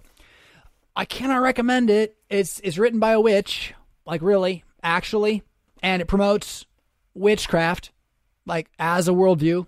Actually, it's kind of the, the main kind of thrusting social agenda, but it has this really clever idea of a world without electricity and gunpowder and what goes on. And while I don't think we're going to head toward a world without gunpowder, probably, uh, the world without electricity entirely, the way they do it in the book, probably not either. However, um, it's a nice little mind experiment for prayer. Hmm. How's this one? So this morning, Jedi Knight, I'm going to do this one for you because I know you like the, the conspiracy dystopic stuff. Uh, in the Mad Christian Discord, we do have a dystopic conspiracy theory channel. It is all fun and games. We all assume that it's all probably wrong, and uh, and that is really there to inspire our prayers. And that's what I'm going to do with you here right now. I hope. I had this horrible doubt this morning. It was, it was a doubt in in uh, the power of the United States of America to work for my good, realizing that the elites who are uh, don't necessarily care for me, white man as I am, um, and that I am to be prejudiced against at all costs if it shall value the society from their point of view.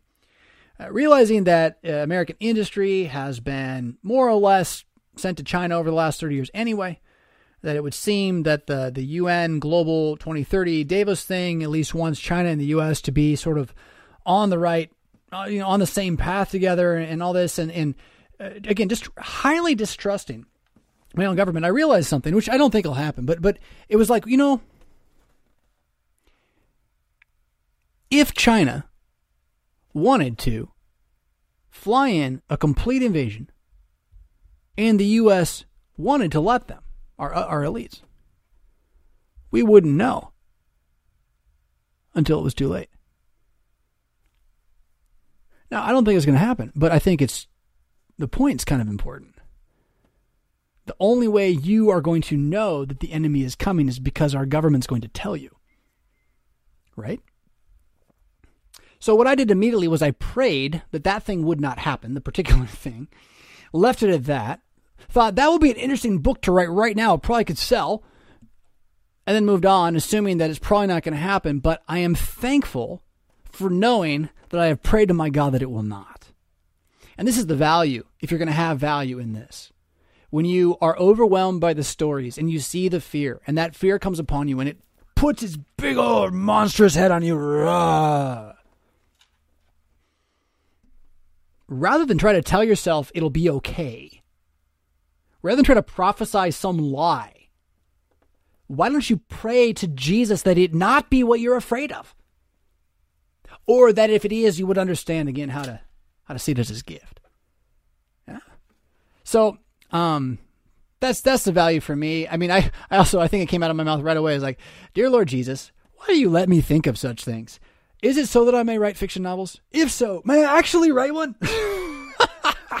anyhow, anyhow. So I saw another super chat uh, chime in down here. Uh, Sarah says, uh, "Thank you for all that you share." Well, thank you, Sarah, for throwing that in there as well. Thank you for y'all being who y'all are. Um, here we said, uh, Ryan Hill, this is back from the conversation uh, about what Bible to read. Pastor Fisk, have you ever tried reading the EHV and comparing it to the NKJV? This world is quite interesting with all the alphabet soup. I have Ryan, and I was I was excited that the EHV project was there. Unfortunately, I could only read it for about a couple of days before I was like, this is, no, no, this is not going to unify us. That's what I'll tell you. Is it a, a fine work of scholastic endeavor? Could it unify the WELS? Yeah, possibly, you know, but it's not going to unify us right now. And and so I it I, I'll stay with what I said earlier. A new translation in English right now will only further divide us.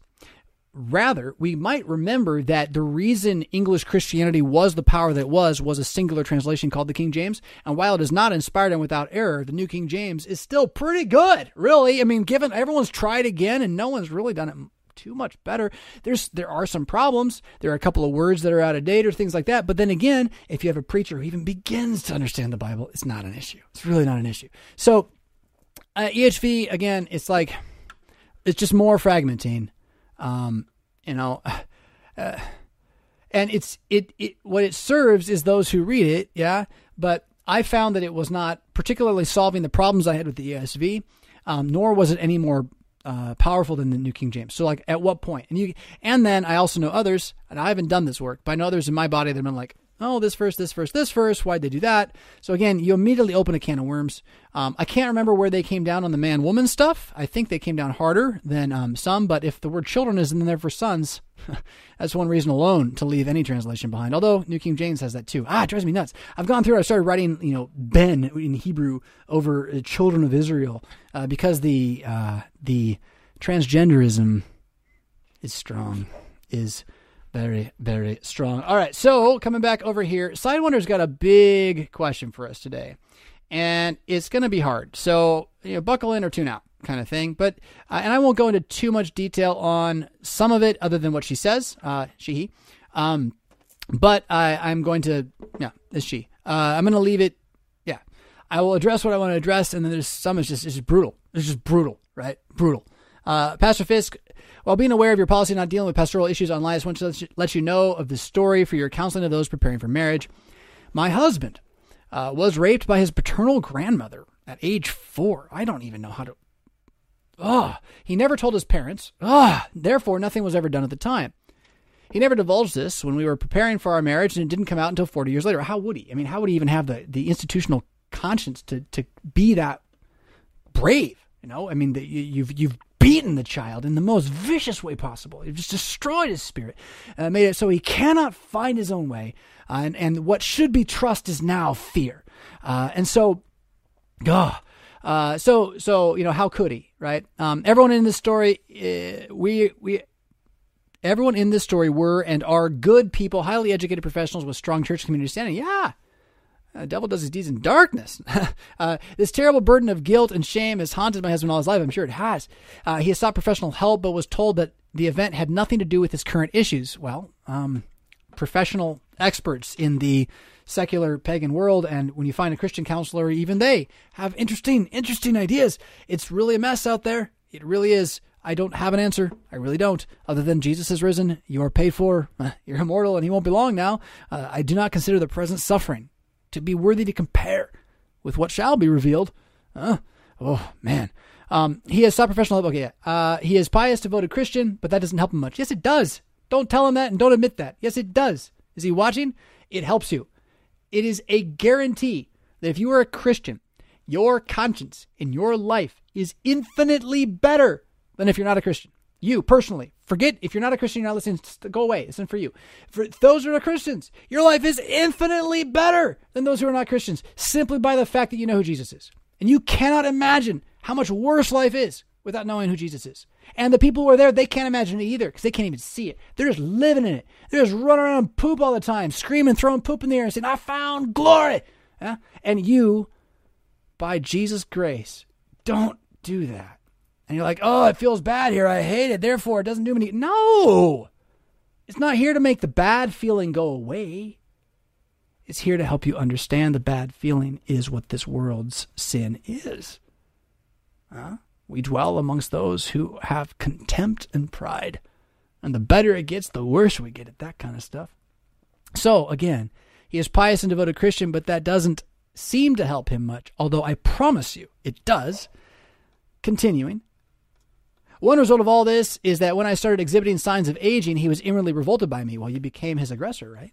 Uh, I have dealt with all this, but I just wanted to encourage your young couples to hold nothing back. Now, this is your point, and this is very valuable, and this is the counseling that I give. Uh, and in my own marriage, which we it's a real human marriage with two sinners, and we work things out with great regularity, and thank God for it. But it's not like either of us are perfect. Huh? So putting it on the table, vulnerability, willingness to see each other's shame and cover it, that's what marriage in this fallen age is for. Uh, yeah. Uh, there should be no secrets or hiding behind respectable facades. That's right. We should be honest about who we are. Correct. Uncomfortable questions may have to be asked. Painful probing may have to occur. Everything comes out in the end one way or the other. Um, yes, I'm going to say this though. I'm, I'm going to disagree with you just a touch. You are not beholden to confess all of your sins to your spouse. Uh, you are not beholden even to do it in a confessional, as if, if it goes unconfessed, it is not forgiven. What you do have to do is, as a relationship is confront the actual thing dividing you.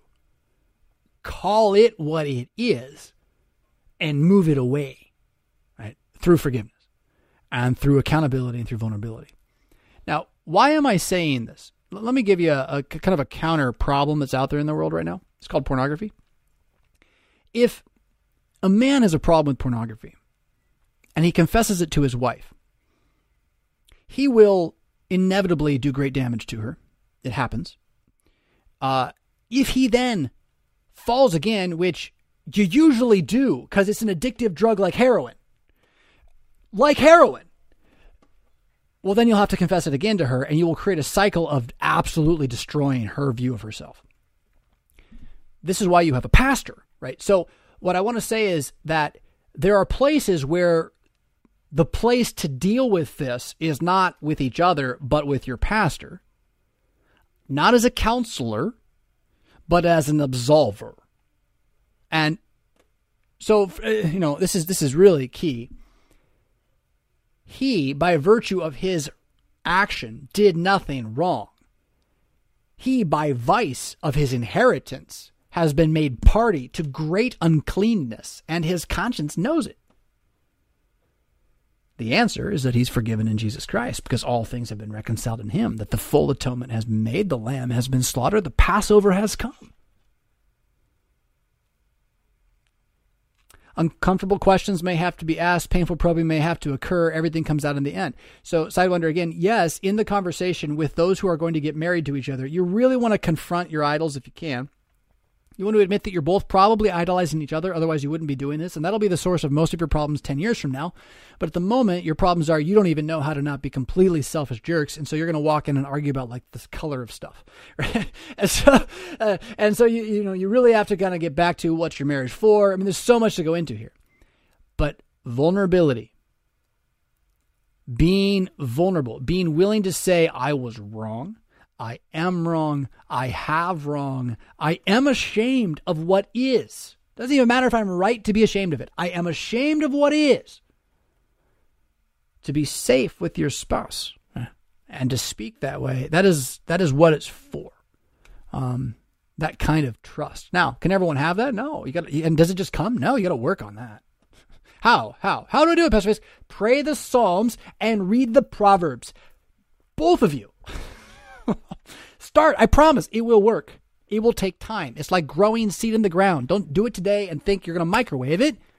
But if you do it for 10 years, I promise you, you might be dead, you might be poor, but you will be more content than you are now. Better a dinner of herbs with charity. Is that how it goes? Better a dinner of vegetables with charity than a fatted calf with injustice. Hmm, there's a couple things in that one. Uh, meanwhile, Sidewinder says, I am filled with hope, looking forward to the resurrection. In Christ's return, nothing can dim that light. He won't be long now. Amen. That's the path. That's the path. Um, so yeah, and the conversation with your husband is going to be what it is. These things are all going to be unique, and that's why pastoral care directly needs to be done directly. Uh, uh, there's too much nuance. But uh, you know, we questioned in house whether I should share your your comment because it's pretty intense, and I YouTube might even flag us for that one. Um, but at the same time, we're trying to handle it like uh, religious, spiritual, righteous people that want to acknowledge we live in a wicked world, and we got to deal with the consequences of other people's actions upon us, which doesn't absolve us outside of Jesus. Yeah, outside of Jesus. Uh, so we have a couple more super chats have shown up here. Uh, we'll throw these in. Theo Mega Wordy. I don't know what it means, but I'm kind of loving it. Uh, he says Fisk is dead on. There's a tendency of new believers to seek secret knowledge or insight. This can lead to false beliefs like the Hebrew roots. I just got torn up by a Hebrew roots guy on an old video. He's like, "You don't know nothing," blah blah blah. I'm like, "Dude, this video is so old." Um, anyway, uh, which seek to put the free in Christ back under the law, truth. Uh, and he says again, uh, a little leaven leaveneth the whole lump. They lure you in. The idea of keeping the Mosaic law is faith defined and love for God, despite Paul's warning. Yeah. So, uh, you know, Torah. don't get me wrong. I'm a Torahist when it comes to believing what David prayed about it, which is this.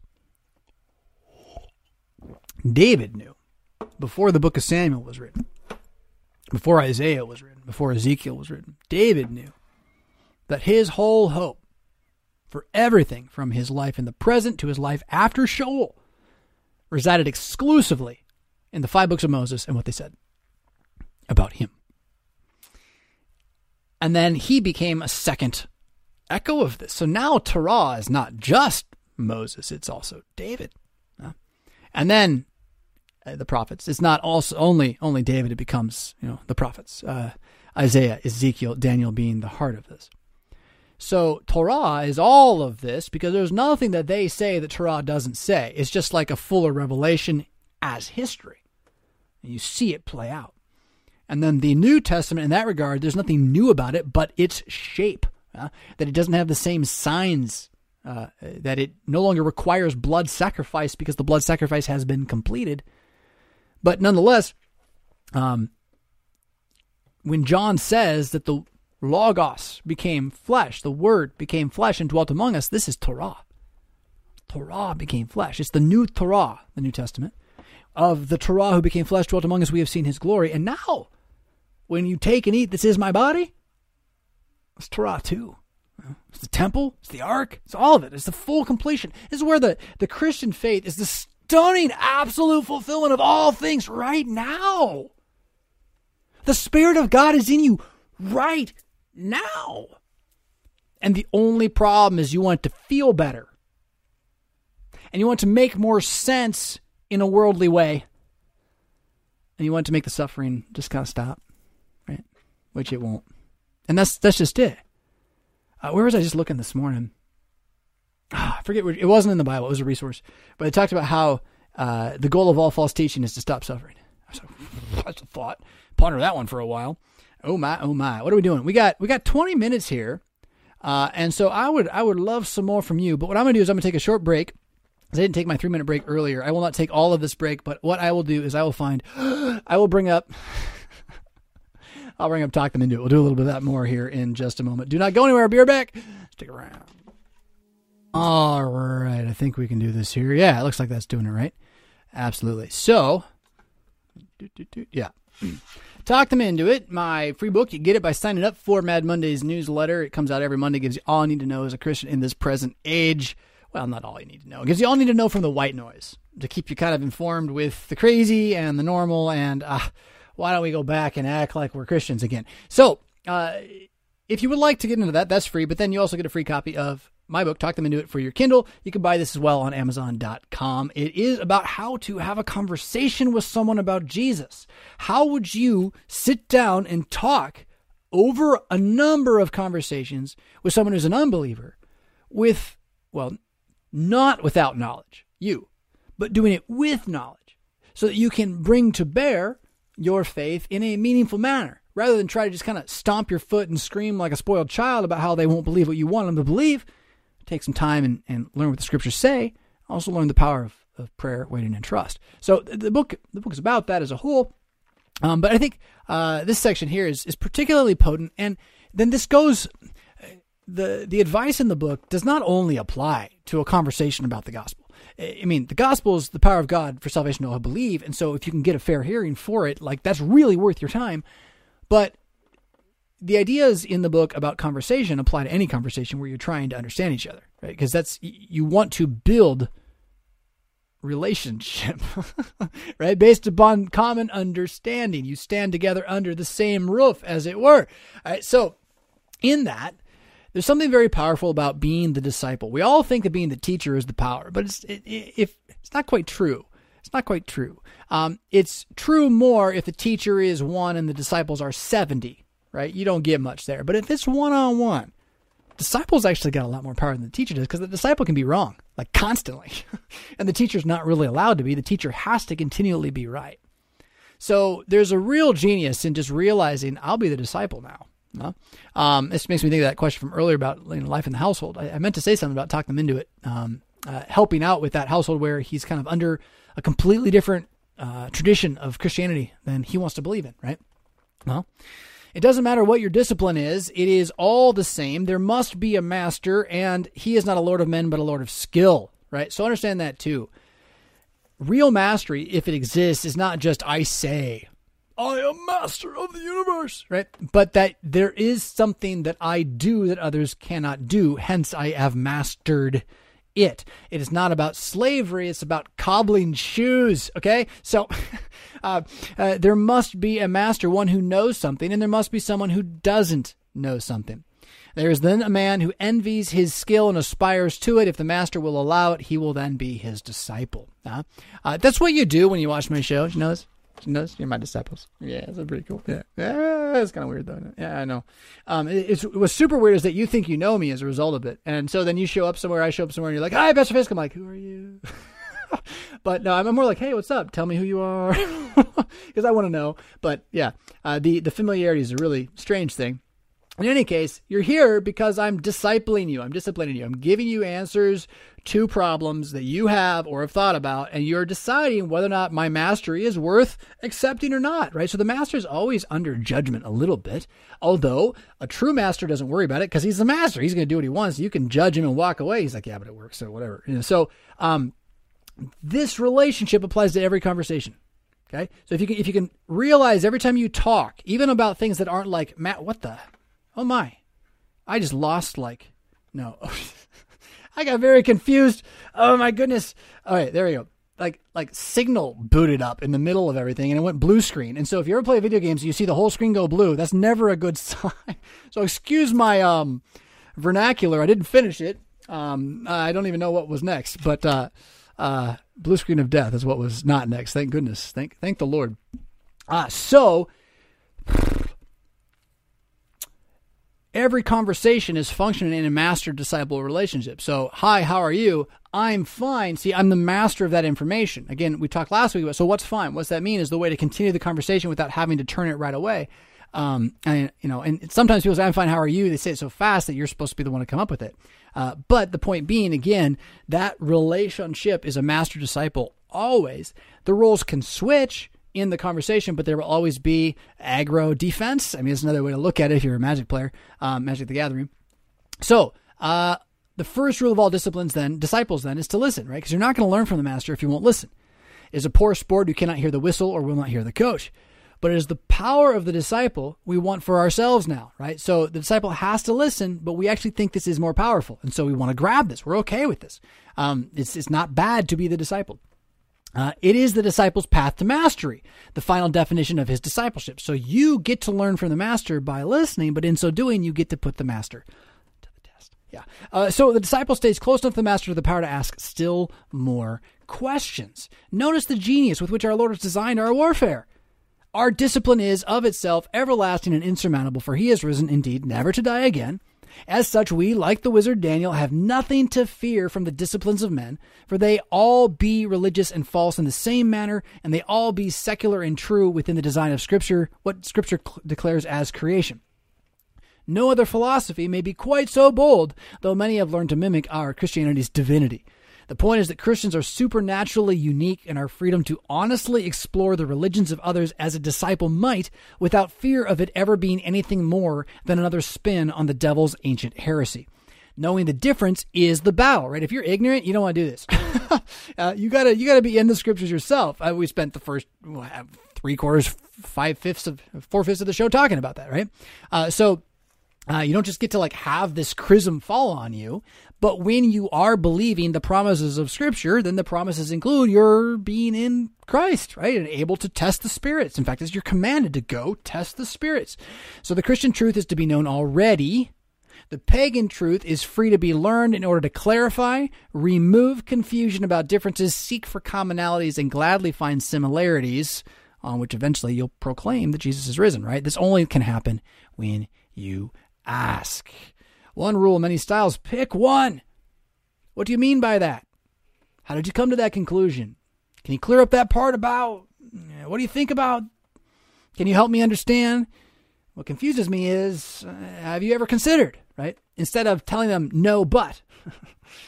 Pick one and practice it at home. The bonus power is that in any and every conversation, these questions are a sign of respect.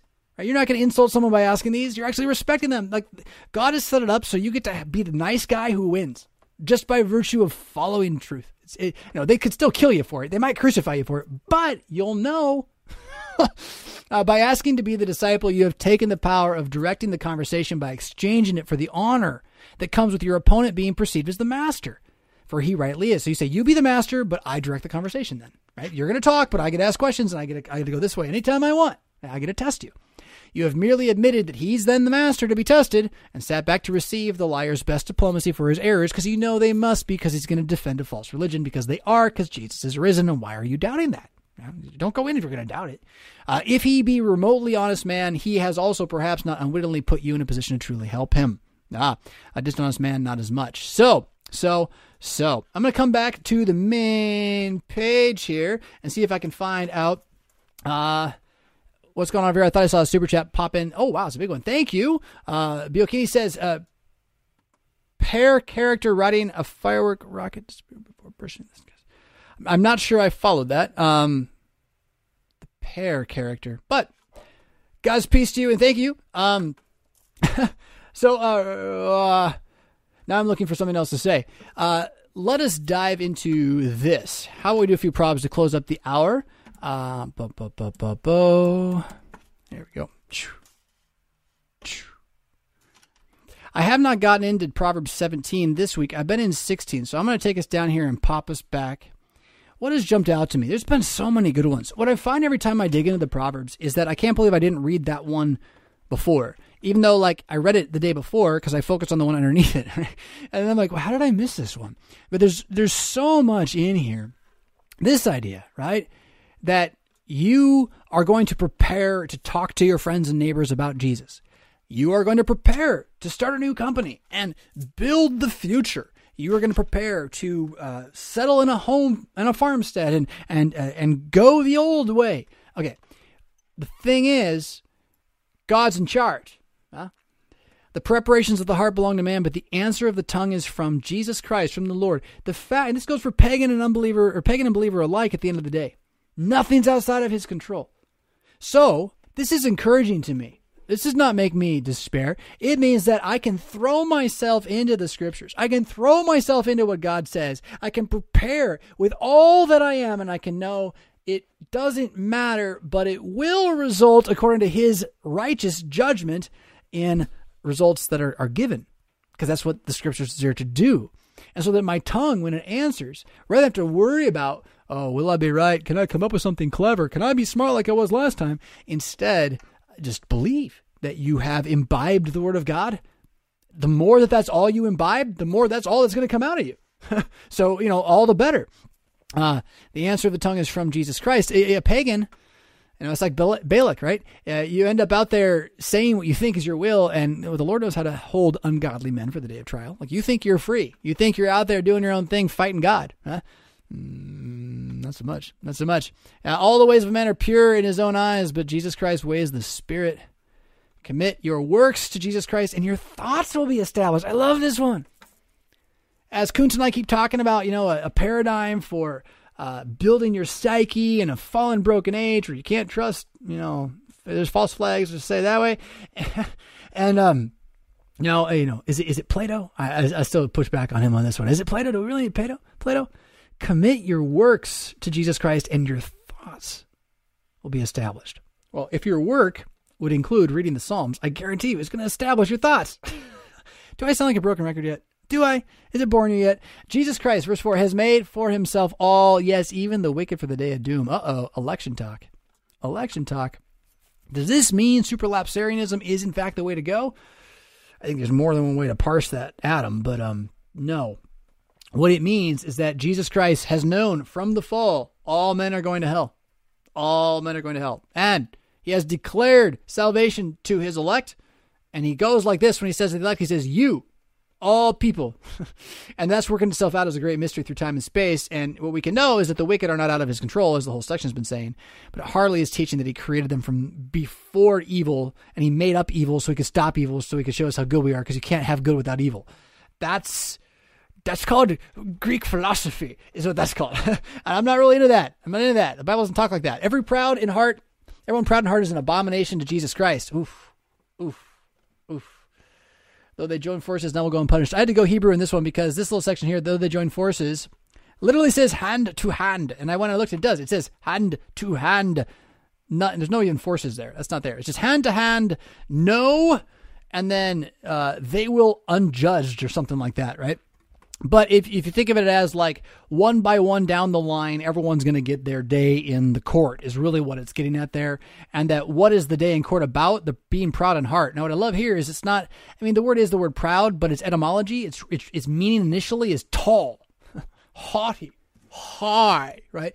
There's a, uh, being upright is good in the Old Testament. Being high or tall or haughty is not good, right? Upright good, haughty not good. So a tall, a haughty heart is an abomination. We talked about that earlier. Horror uh, to Jesus Christ, and you know all all hearts that lift themselves up against God, hand to hand. Notice the combining of hand and heart, by the way, body to body.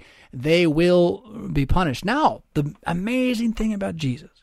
Have I told you about Jesus? The amazing thing about Jesus is that he took the punishment in your place.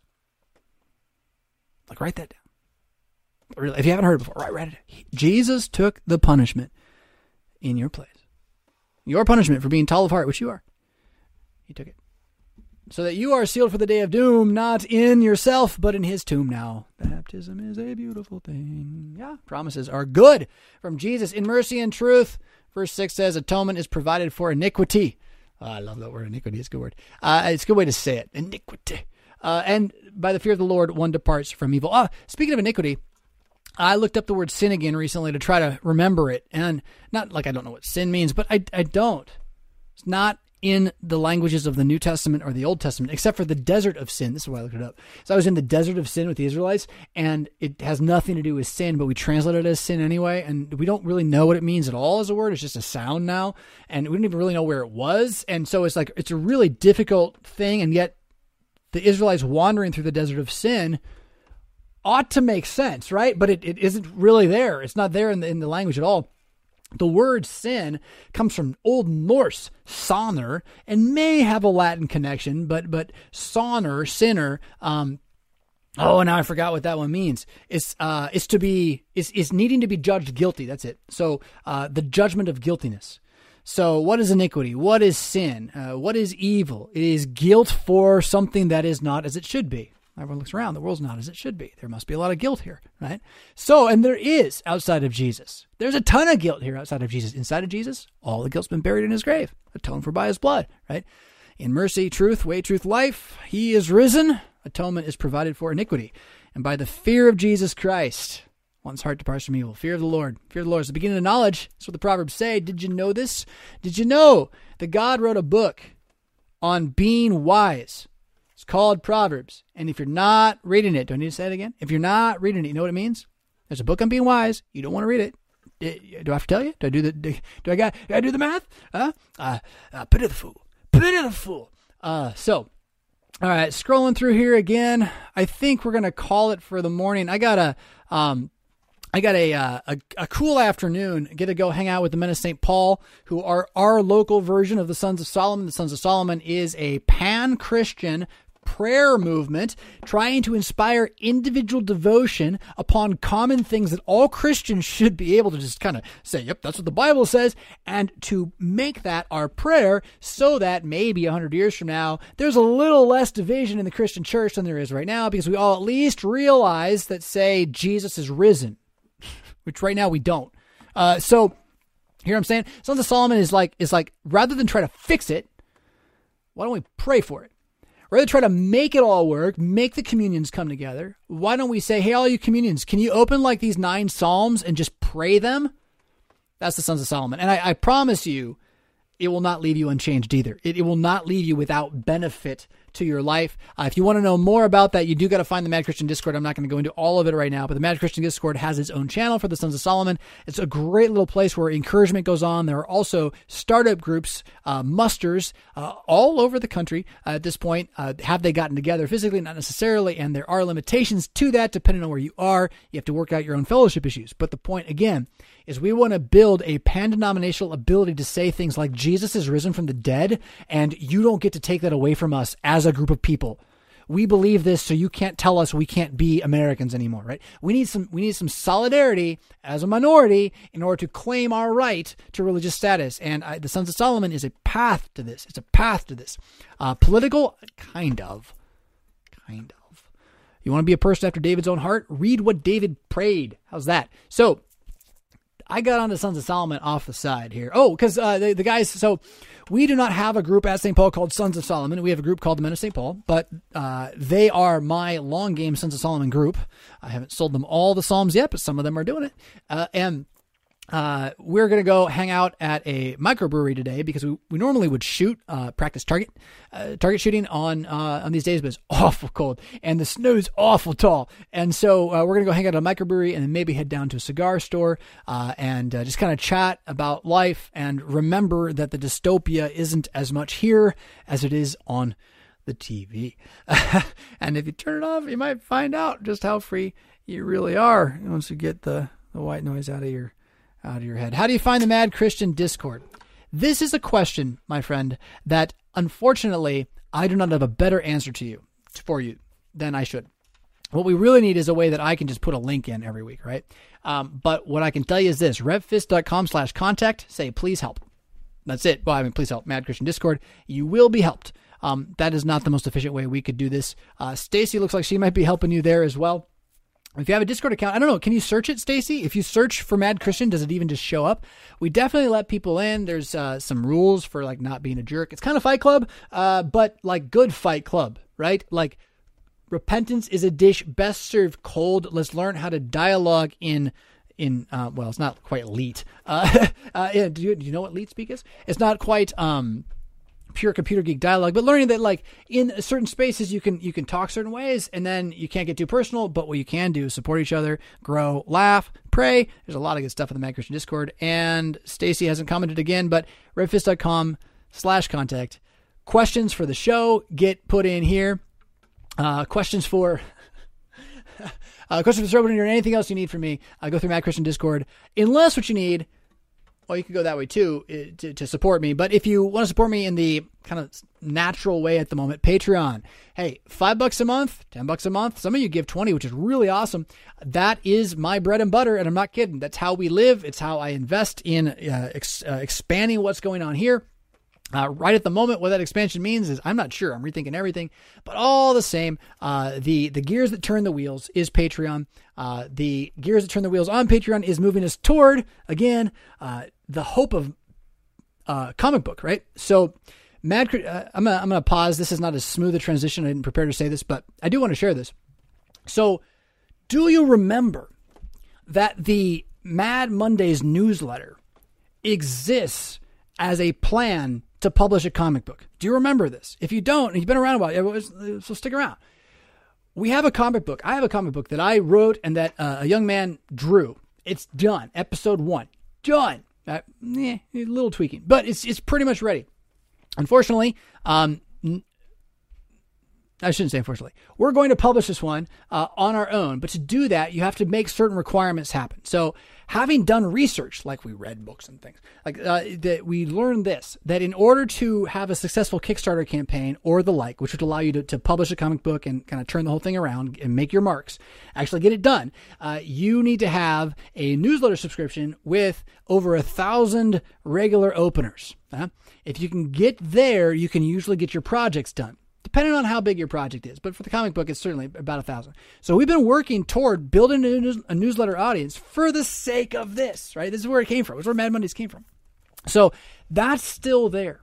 Um, I'm not sure what, what to do about that. I, am afraid because it's been like two years since we since we made the comic book. Like how long until you lose the thread, right?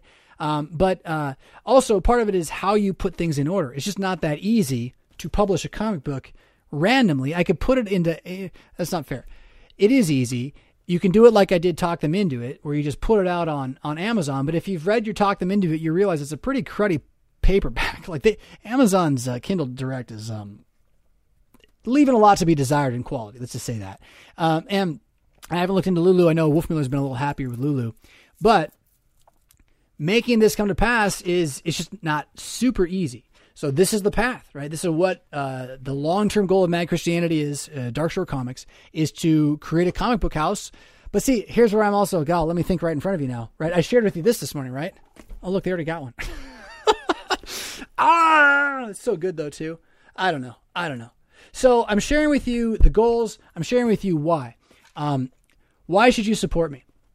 Uh, you shouldn't if you don't want to, but if you want to, the reason is because I am going to continue taking everything that you give as a community and funneling it back into spreading the good news in that community.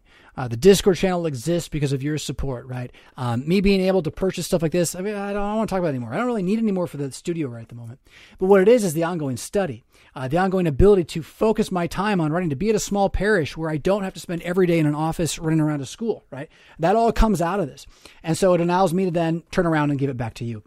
Refist Your Power uh, comes out of this, all those things. So that's what Patreon's for. Uh, if you are able to support, it's huge. Every every person that comes in and gives me five bucks a month makes a difference in the long run, especially when we think about it as being connected to the platform for kickstarting eventually, right? So, all right, cool. I think that's enough of that. Ugh, ugh. Part of me, I mean, I you guys are still super chatting me, uh, and that's great. I may be turning that off at some point because they do take a big chunk out of it. And like I've turned off the mon- um, monetization on all the new videos that I'm making because I'm just so anti YouTube right now. Uh, Google's evil, right? And so I don't want to give up this platform. I'm going to stay on this platform, but I'm not assuming this platform is always going to be here. And I definitely don't want to make money from this platform, this one particularly. I want you to support me what I'm doing here, but if if YouTube goes away, I don't want that support to go away. so, uh, so you know, kind of keep that in the back of your head too. Uh, that the whole purpose for the newsletter is for you to be where you need to be to keep getting the videos, which will come out even if they can't be on YouTube sometime in the future. All right, that's enough of that. Hey, he is risen. That's why we're here. You're paid for. That's why you're here, right? Uh, he won't be long now, but he's going to be longer than this. And so, what's around you? Who are you? Lift up your head, right? You're baptized. You're a son of God. You're not here to wallow in the muck with those who have no hope. You're immortal. You're immortal. The Holy Spirit of the living God lives within you. He breathes within you. And every time the words of Scripture go in your eyes and out your mouth, oh man, all creation rejoices around you. Lift up your head. Lift up your head. Lift up your voice. All the more as you see the day approaching. This has been the Mad Christian Saturday morning chill. We'll catch you next week. Rock on.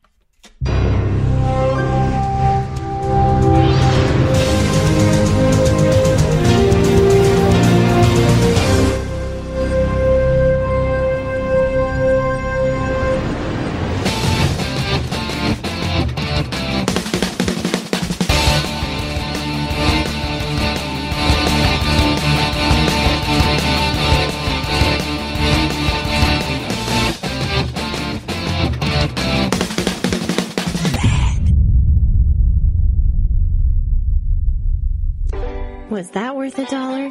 Click the Patreon link in the show notes to sign up. Pretty please?